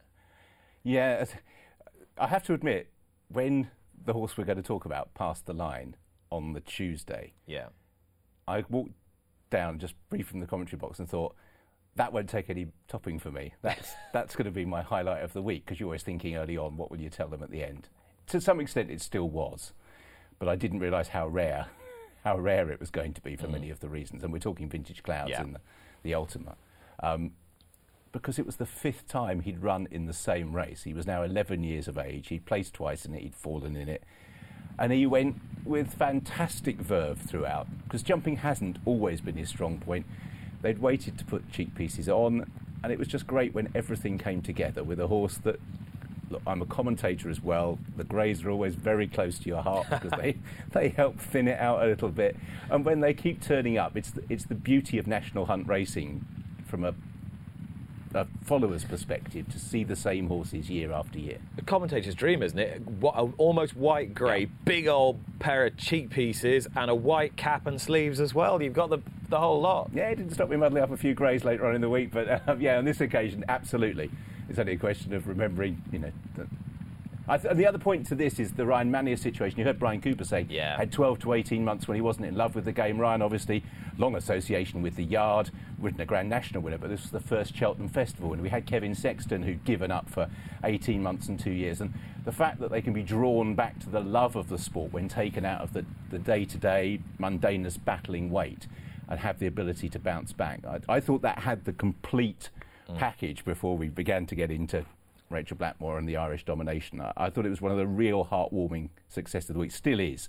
It just seems a little bit of a long time ago now, doesn't it? It does. It was, in fact, only only five days ago that Vintage Clouds won the Ultima at the fifth attempt. Sue Smith is on the line now. Morning, Sue. Morning, Nick. Uh, what a splendid animal this horse is. How's he been since? Uh, came out of his race absolutely superb. He's in great form. And the fifth time, fifth time lucky. It took a bit of a leap of the imagination. But I spoke to Harvey earlier in the week, and he he said he felt that, that the breathing operation had worked. It- were you quite confident of that going in? Um, yeah, because he'd been working, you know, quite well at home. He he didn't run a bad race up at Kelso. Um, you know, he's had this wind issue sort of throughout his life, really. So, but the the form he was in at home here and the ground drying up a little bit has really helped him. And Richard was talking about Ryan Mania. You are and have always been you know, very loyal to jockeys who've who've done great things for you. You teamed up for your, your Grand National success. How how pleasing was it for you, if you like, that he that he came back to the sport and came home? Uh, yeah, well, you know, obviously we were using Danny Cook in between, and uh, Danny did a great job for us. Um, and then when Ryan came back onto the scene, you know, we started a little bit by bit, and he asked if he could come up and ride out for us, and, and it's really gone from there. And again, we spoke to Bryan Cooper, who seems to be, you know, enjoying his riding more now than he than he, he ever has before. Do you think the same comments apply to Ryan? Yes, I think so. Yeah, he's. Um, I think he spent his time away doing quite a bit of hunting. Um, he's he's a very good horseman. Um, you know, I think he is really enjoying it. He's had a good few winners this season, and obviously, you know, I think this is the icing on the cake for him so far this season. You know, to go and ride that old lad a winner at Cheltenham. And, and it, it reminded me a little bit. I, I know they're very different horses, different distances, and what have you. But the fact that he came back at an advanced age, uh, Vintage Clouds, it reminded me a bit of that performance of, of Mr. McGoldrick at huge odds of yours the other year when he he just looked completely rejuvenated by the experience. Um, well, I suppose you know we keep these old horses going perhaps a little bit longer than some people. Uh, you know, Mr. Hemmings bred this horse, and um, really, really a great stalwart of ours. You know, so uh, you know he keep it, he keeps going for us. So I'm sure that he'll probably go another season. The way the form he's in now after the wind operation that he's had. Are you tempted to, to go again with him this year? Uh, this season, you mean? Yeah. Um, well, he, he'll definitely get an entry in the Scottish National. Uh, possibly the Sandown race could also be an option. Yeah, Yeah, so it's great uh, these horses that come back time after time. Um, but just to point out, you know, you, yours and Harvey's long-term involvement, and it's the culmination of lots and lots of hard work in very difficult circumstances this year. So it, it's a reward for everyone's, um, you know, work over the course of the last few months. Yeah, definitely. Um, you know, we've we've not had a good year, sort of by our standards. I know that we don't have huge amount of winners, but uh, you know, it's the weather hasn't been very kind to us up here. We've also been building, you know, quite a team of nice young horses, and also a young team of people which really want to do it, and that makes a big difference to you. And, and things are just starting to come good now. You mentioned the purchase of, of young horses there, something I think we're going to be chatting Yeah. out a little bit more. How hard is it? You mentioned that Vintage Clouds is a homebred, obviously, from Mr. Hemmings. How hard is it to compete with the raw material these days that you feel you need to produce sort of Cheltenham Festival winners of the future? Well, you've you've just been speaking to you know Henry de Bromhead and people like that. You know, I think there's there's quite a huge amount of money going into horses. The northern trainers don't seem quite so fortunate in in getting that type of horse come to them. There are a lot of good northern trainers, but you've obviously got to have the ammunition to go to war with, haven't you? You have, and is it is it harder to get hold of for you? I mean, when you're going to the sales, Sue, do you see a do you see fewer horses that you would really want to, to buy, or are the opportunities there? You just have to pay more for them. I think the opportunities are there, but you've got to pay more for them. But you know, Harvey, he's he's bought the majority of all the horses over the years, you know, that have come into the yard, and we've done very well with them. Not huge prices, uh, but obviously, it does make a difference if you can really go out and um, buy a, a, star out of the point to point field that's sort of virtually already made or on its way to being made. And that's it, because you, you would back yourselves to make these horses, essentially, wouldn't you? To look at the raw materials and think, well, you know, we, we know enough about horses to be able to take these to the to the next step. If if somebody's already essentially filtered the less good ones from the really elite ones, it makes it even harder to get your hands on the ones that, that might end up being really good. Oh yeah, definitely. Um, and we buy a lot of, we've bought a lot of three-year-olds in the past, and that's a waiting game. Um, lots of people don't want to sort of go that route now, so you have to spend time. Uh, that is why you know the horses out of the point-to-point fielder are so much more popular, but obviously coming out a lot, lot more expensive. Um, Sue, it's great to talk to you. It was, it was fantastic to see you have another uh, Cheltenham Festival winner. Um, roll on the Scottish National, and uh, hopefully there'll be a few more great days in Vintage Clouds. Thank you very much. Um, Sue Smith. Sorry, Richard. No, I was just going to say, it, I really hope he wins the Scottish National as well. Yeah. you got how many in there? How many is normally in the Scottish? Uh, Thirty normally. Yeah. Thirty, yeah. It's a bit scary early on there as well. So a nice grey will do fine. You did well in the Midlands National yesterday off a monitor. it wasn't like 14 coming straight yeah, at you. It wasn't, wasn't, a normal Midlands National, was it? But, no. Um, I think those handicappers. We we tend to talk. Obviously, we're talking about the quality horses at the end at the end of Cheltenham, but they are the backbone, and, and their absence was sorely missed. Again, I'm not trying to be flippant and selfish, but I was looking at fields like the County Hurdle, thinking, wow, I don't know half of these because they're they're Irish handicappers. Normally, you'd pick up a field of a County Hurdle and think, well, there's 20, 20 handicappers mm. there that I'll know straight away, and you know, Nicky Henderson have a few, Paul Nicholls have a few, Dan Skelton have a few, and there'll be a smattering of, of other trainers, all of whom potentially having a winner. But on this occasion, it was you know three JP McManus horses and a lot of Irish handicappers, all of whom did very well. And that mm. handicapping system might be something else we we touch on as to you know whether or not it's you can pay a lot, you can get the highest quality horses, but by the time they run in handicaps, in theory, it should be a level playing field if the handicap system is working. It doesn't matter how much you've paid for them, you've assessed their merits and you've given them marks. And it was very noticeable how you know, the English, I keep saying English, uh, Great British horses were losing out um, in handicaps as well.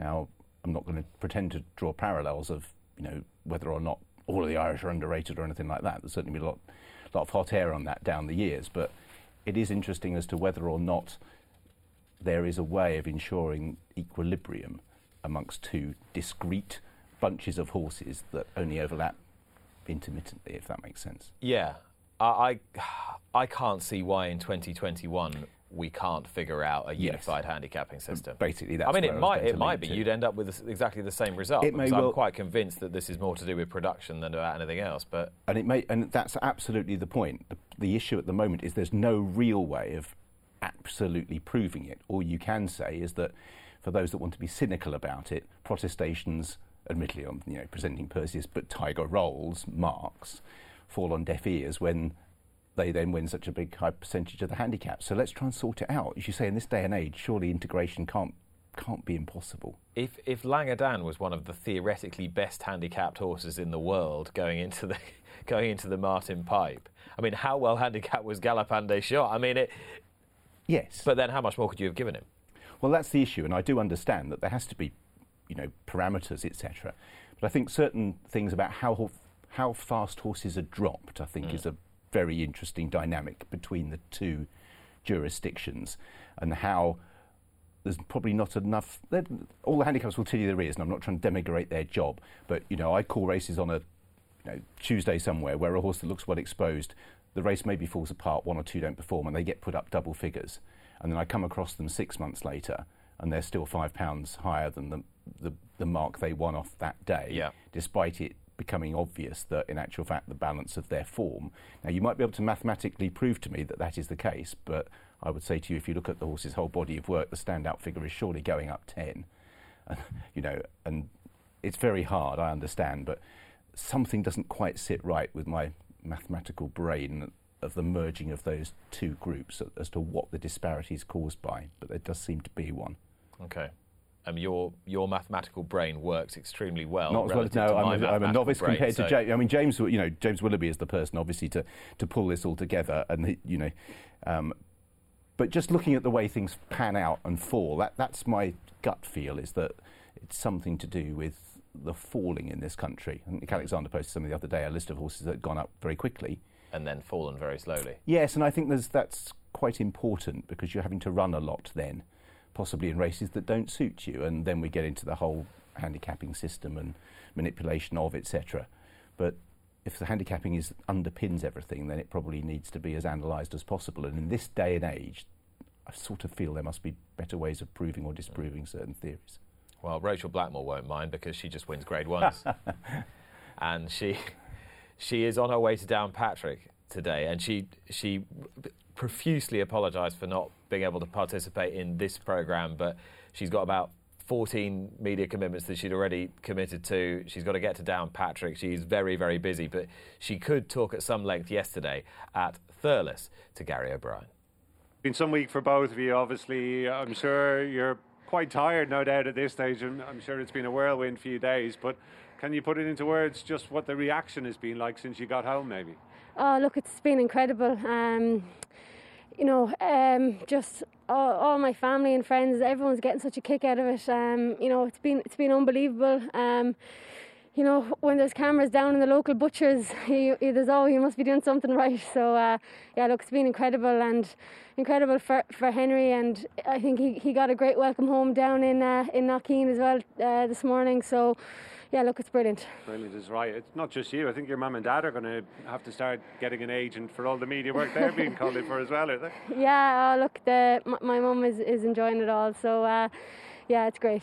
Terrific. And have you had a chance to even enjoy some of the races back since you got home, or has it just been non-stop? Uh, watched watched so I watched Tuesday when I got home. Uh, watched the Gold Cup first, and then I headed on to Tuesday to happier things. But uh, no, look, uh, it's it's amazing. Like I had such a phenomenal week. Um, you know, riding for such powerful people, and um, you know, Henry was just completely unstoppable this week. So if you were getting legged up onto one of his in the parade ring, you were you were halfway there nearly. Yeah, it was brilliant to watch. You were just taking advantage of every opportunity. And Honeysuckle, obviously, that was a brilliant way to start it all off. And, and I guess it was always going to be hard to top that, wasn't it? She was just amazing on Tuesday. Oh, she was. She was just incredible. Um, you know, it's when you're heading over there with such a strong book of rides. You know, you're. It's a it's a fair weight off your shoulders too when when when one of them gets their head in front and for it to be her in the champion hurdle like it's it's beyond belief really. Um, she just seems to be getting better every time and you know she's really come into her own this year and uh, yeah fair play to henry like he just produces her in tip top shape every day He's done some job with her, and the week just kept on rolling from that point on. And you had to bounce back from a few falls along the way. I guess that's the life of a jump jockey, but it was great to see the way you rebounded. And I guess when the adrenaline is pumping like it must have been, that was probably a big help, was it? yeah um, yeah, a few URs is not ideal going around Cheltenham, but um, yeah, we'll uh, we can firmly forget about those. There was plenty of highlights to remember, so um, yeah, look, it was brilliant. And I suppose if there was one low point from out on the track, it was finishing second in the Gold Cup, albeit to one of Henry's. But I guess you must have been really proud of proud of A Plus Tard. He ran some race, didn't he? Oh, unbelievable and incredibly happy for, for you know for everyone um, for the Maloneys they put so much into the game um, for Henry for Emmett Raher he looks after the two horses down down in Henry's and you know the two horses he looks after finish one two in a Gold Cup um, you know there was nothing in the two of them and yeah Jack will have a, a much longer career left in this game and uh, I'm sure he's he's over the moon and he's, he's going to have a fantastic um, yeah, he'll have a lot more gold cups, I'd say, hanging on his shelf by the time he's finished. And hopefully you're going to have one as well, because I mean he's only a young horse A Plus Tard. He could easily go back for the next few years, couldn't he? Oh, definitely. Um, yeah, he, he's he's really um, come into his own. I think stepping up and trip, and uh, yeah, we could, we couldn't have been happier with him. And Rachel, you mentioned Jack there. He and you were given a guard of honour going into the parade ring there. I think it was before your first ride of the day. What was that like? I know there's not too many people here at Thurles today, as we're accustomed to these days, but everybody who was here was there, weren't they? Yeah, I was. Uh, I think both Jack and I were, were glad we weren't doing it on our own. At least we got to do it together. But so uh, so special, and thanks to everyone who came out and, and clapped us in and everyone who was in Cheltenham last week as well, like they all went to such an effort to, to cheer everyone back in. You know, there was 1% of the crowds there, but everyone still made you feel very special. And, um, you know, all the, like the Irish connections up in the best mate stand, like, you know, you get such a kick off of all of that. And, yeah, everyone everyone there made it a very special week. I think everybody who was watching at home probably felt that camaraderie as well. And Rachel, just getting back to matters more immediate now, I guess you're always looking forward in this game. It'd be lovely to push on now and win that first Jockeys Championship. I guess that's going to be the big goal between now and the end of the season, is it? I tell you what, I, I haven't, I barely looked onto today since I came back. I think I'm still just trying to draw a breath from the last four days and. Uh, yeah, we'll take stock and see. But uh, yeah, it's it's been a massive week and processing all that still. An almost slightly breathless Rachel Blackmore, struggling to take it all in, but uh, an amazing week. Six victories leave her the Cheltenham Festival leading jockey, and quite comprehensively in the end, a second and a third as well, and four falls, don't forget, interspersed yeah, with all that. Three of them in between, winning on Bob Olinger and then winning on Sir Gerhard, all on the same afternoon. Uh, Jack Kennedy was brilliant in every respect, 4 2 and 1. Paul Townend, he'd probably end the week feeling frustrated, but he's had 13 horses finish in the first three. Yeah, it's just the second column always frustrates jockeys more than more than any other. But yeah, six six runners up. You need to convert a fair few of those to have won, though. You have to have doubled it. You know, Rachel set a very high standard with six. And Nico de Boinville, one of very few British based jockeys getting anywhere near the score sheet, and he did it twice with Chantry House and with Shishkin. And Mark Walsh had his victory as well for Gavin Cromwell on Vanillier. He had four seconds though. Now that countback column, the seconds column, certainly helped Willie Mullins. Uh, I think even Willie Mullins would concede that that, that is a little against the run of play, that yeah, table. I came, I came, down and stood with you for that last race, if, yeah. you, if you remember, and we were debating that if Willie did win, it would be a little bit hard to say he was champion trainer given the six haul of Henry de Bromhead. And that's the one result. No disrespect to Willie, I think he's won it seven times already. But yeah. there is no doubt the standout trainer of the week was Henry de Bromhead. And I might just have preferred to have moved one from that first to second column on this occasion for Willie to allow that to be etched in the history. And let's be quite clear um, Denise Foster's name will be credited with three victories, four seconds and two thirds. Had Gordon Elliott's horses not moved and had his licence not been suspended, given that Sir Gerhard, Galvin, who went to Ian Ferguson, Galvin was the one and Quilixios mm. not uh, not being taken away from that sheet, that stable would have ended up as the leading stable of the week because they would have had six, Mullins would have had five, and De Bromhead would have had five. Yeah, absolutely. So it's worth noting. Uh, Nicky Henderson with two winners and Gavin Cromwell with two. They're just beautiful horses, aren't they? These Cheveley Park jumpers. I mean, wow, you know my love of A Plus but what about Allaho? And what about Sir Gerhard as a prospect? And Quilixios? Yeah, and Envoi Allen. And yeah. it's, yes, it, amazing to see there. I think the, the juxtaposition we're going, to, we're going to talk about now is how Irish centric they are on the jumping front versus the other way around. Yeah. Um, the reason I was waving my finger there, that you could see, was because I was pointing out that the, the, I know Gigginstown are scaling back, so that's a gradual thing over time, but they still have a bazillion runners. And yes. they only got Tiger Roll in front. And then um, JP only had Chantry House, really. Ricci's Monkfish. Yeah. It's not, yes. That was the interesting thing about the way was we always say, oh, it's you know held in a small number. Oh. But it, it was scattered amongst the Irish. Twenty-three were sown far and wide from trainers to owners, and yeah. they've got some fantastic horses. The lovely horses they achieved at Bart Stud. But the the big spending own national hunt owners, that that pool is getting larger. Those horses are almost exclusively being trained in Ireland. The ones that are being trained in Britain, the Shishkins and Chantry Houses, they're owned by JP McManus and Joe Donnelly, Well, who are yeah. Irish, big Irish owners. Uh, that's right. Yes, it's, it, it is very difficult. And you could argue as well, some of the English owners have put in a great deal of money. Martin Tedham's got this success Yeah. with Sky Pirate through, through Jonjo O'Neill's, but their levels of investment are substantial. It shouldn't be immediately assumed that there's no UK based owners who aren't spending money. Oh, yeah.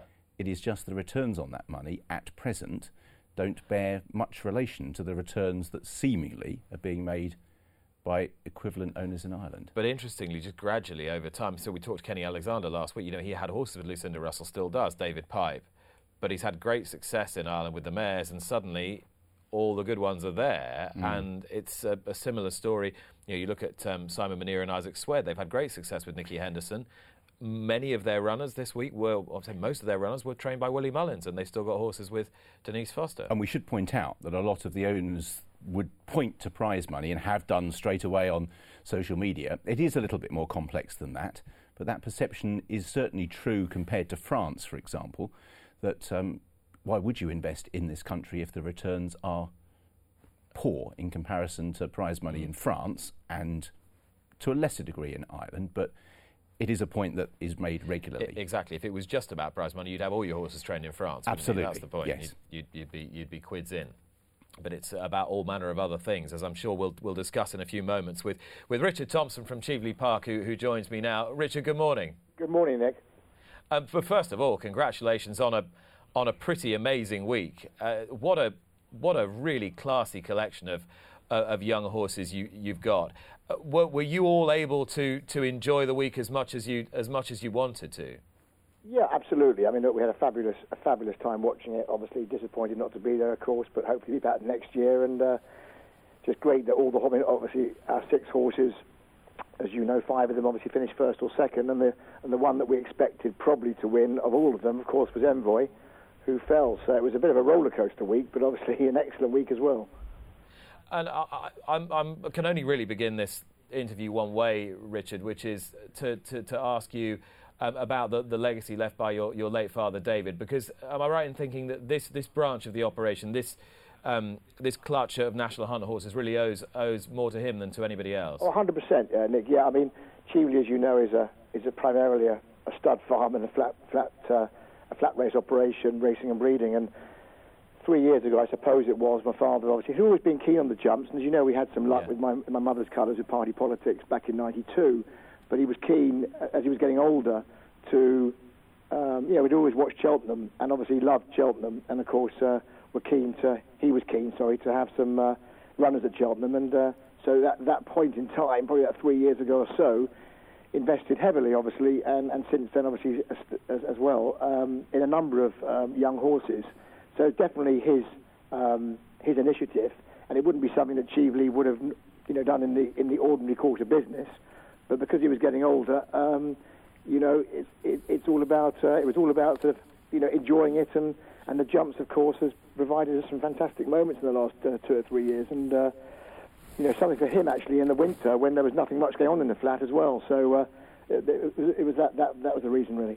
Yeah, I mean, you talk about party politics. I mean, one of, one of the first horses I can remember running in your in your father's colours because he had the blue with the white cross belts, didn't he? Yes, he did, and Yeah, Gran Falcon was the first actually, Yeah. you know, actually ran in his colours in and won the Haydock Sprint Cup, and that was well, Polar Falcon obviously being the sire Pivotal uh, and came back to stud obviously at Cheveley in 1992, and obviously Pivotal was his first ever foal. But um, yeah, my mother's colours obviously were the colours used for the for the um, for party politics. Yeah, the won the Grand National in '92. Yeah. Um, so you, you talk about this uh, latest sort of round of investment, if you like, three, three or four years ago. There's one thing wanting to, to get in and have a bit of fun and have a few runners at Cheltenham. It's another building up a string like this. I mean, can you quite believe? I'm, I know there was a lot of money spent, but can you quite believe the strike rate of exceptional horses to to just merely good ones? Yeah, I mean, good, good point, Nick. I mean, absolutely not, because we know we've been in the horse game for many, many years, and of course, you do need patience, you do need luck, and uh, of course, we have had, obviously, uh, it feels that, obviously, as you say, in this not, not not many horses we bought. I mean, you know, we've got a few. I think we've got 16 in training, 16 national hunts. We sold a few that weren't so good, but um, yeah, it's incredible, incredible strike rate. It's hard to believe, really. I mean, we did pay, we have paid good money for every single horse that we acquired, basically. And some of these horses, you know, Envoi, Sir Gerhard, the purchases we made in December just recently, uh, with, my father, obviously under my father's um, sort of uh, guidance, etc. Um, uh, yeah, they're big, they're big prices, but still, yeah, fantastic, uh, incredible to uh, see the success. Yeah, and you'll know full well, Richard. I mean, that you there are plenty of people who've spent three, four, five. We saw a case this week, six hundred and fifty thousand on horses that have been busted flushes. Yeah, you you've got to be quite careful as well. There's plenty of expensive rubbish out there as well as expensive good ones. Oh, totally. Look, I mean, it probably is. We, we obviously probably use the best people to scout the scout for the horses, etc. You know, combinations of, you know, Willie Mullins and Harold, and obviously Gordon, obviously with Tom Malone and and obviously uh, Alex Elliott and, and, and Henry de Bromhead. So, you know, a good combination of experience where we were able to, you know, get some good judges to acquire these horses for us. So, do you think do you think that's the key? Do you think that it's the sourcing? It's it's it's how you go about getting them and who you get to, to, to find them for you. Uh, totally. I mean, I think any, any, any, you know any sort of uh, what's the word? The world of business, essentially, or the world of sport. It's about finding that talent, isn't it? And some people are just very good at spent all their time trying to source it. And of course, you know, there are experts in every sort of field, and uh, I think on, with, with, this sort of bunch of national hunt horses, we did pick the, we did pick some good people to pick them to pick, to find them for us. I'm fascinated to know why um, your good horses, exclu- well, almost exclusively. I know you've had one or two trained here. Are are all in Ireland? Look, it's a good question, Nick. I mean, you know, obviously you've, you've uh, alluded to. I mean, prize money was obviously a factor in terms of obviously having, and, and, actually, I suppose it was having a bit of a change. We've obviously had a lot of horses trained in England, and I think having some Irish horses, horses trained in Ireland, plus the, the fact that because we were looking for some some Cheltenham success, uh, obviously, you know, the combination of the various uh, trainers that we picked obviously had had some good success before we mm. actually put the horses in training there. Um, I was sitting next to Willie Mullins at a lunch about three years ago, the Peter Sullivan lunch, and we had a good conversation. My father, who obviously was at that time talking about buying some horses, and it just sort of combined that effectively, you know, I mean, his decision obviously, let's have a few in Ireland. It was a, something a bit new, but also the combination of prize money and, and, and Cheltenham success. So it's all those things. It wasn't one single driving factor. No. It was just all the stars just aligned at the right time. Exactly. I think that's right. I mean, look, I think going back, we have paid. Obviously, we put, I mean, a significant investment into these horses as well. So that's obviously we, that can't be um, uh, that can't be overlooked. But yeah, I think everything, as you say, aligning. What does that mean for the longevity of the national hunt situation, Richard? You obviously mentioned your late father was the driving force behind it. You know that you're not primarily buying mares; they're they're geldings, etc. Um, what's the future hold for Cheveley Park look, and National Hunt Racing? Yeah. Look, good, good question. I mean, we, obviously, we've made a significant investment. I mean, we've got some we've got a group of young horses uh, that will hopefully um, be around for the next three or four years or more.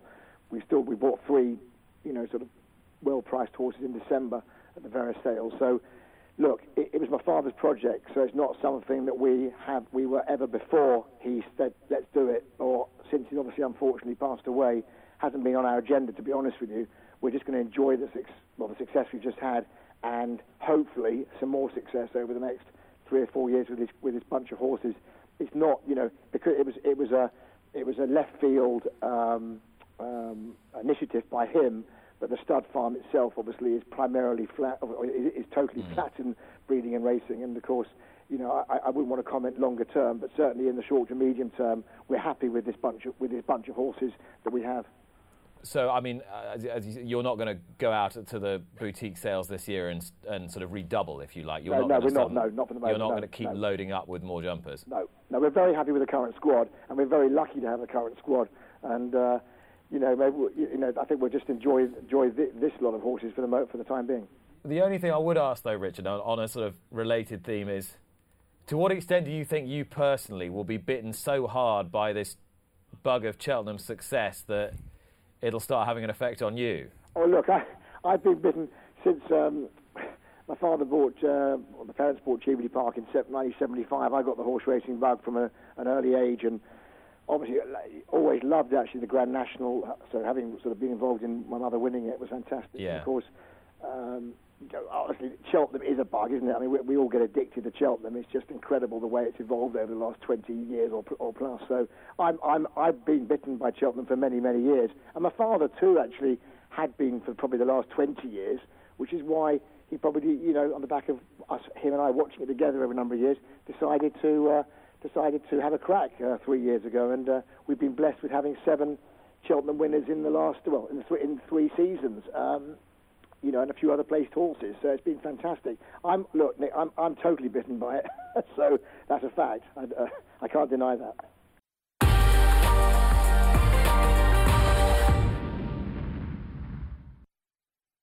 Luck on Sunday, proudly sponsored by Al Basti Equiworld Dubai.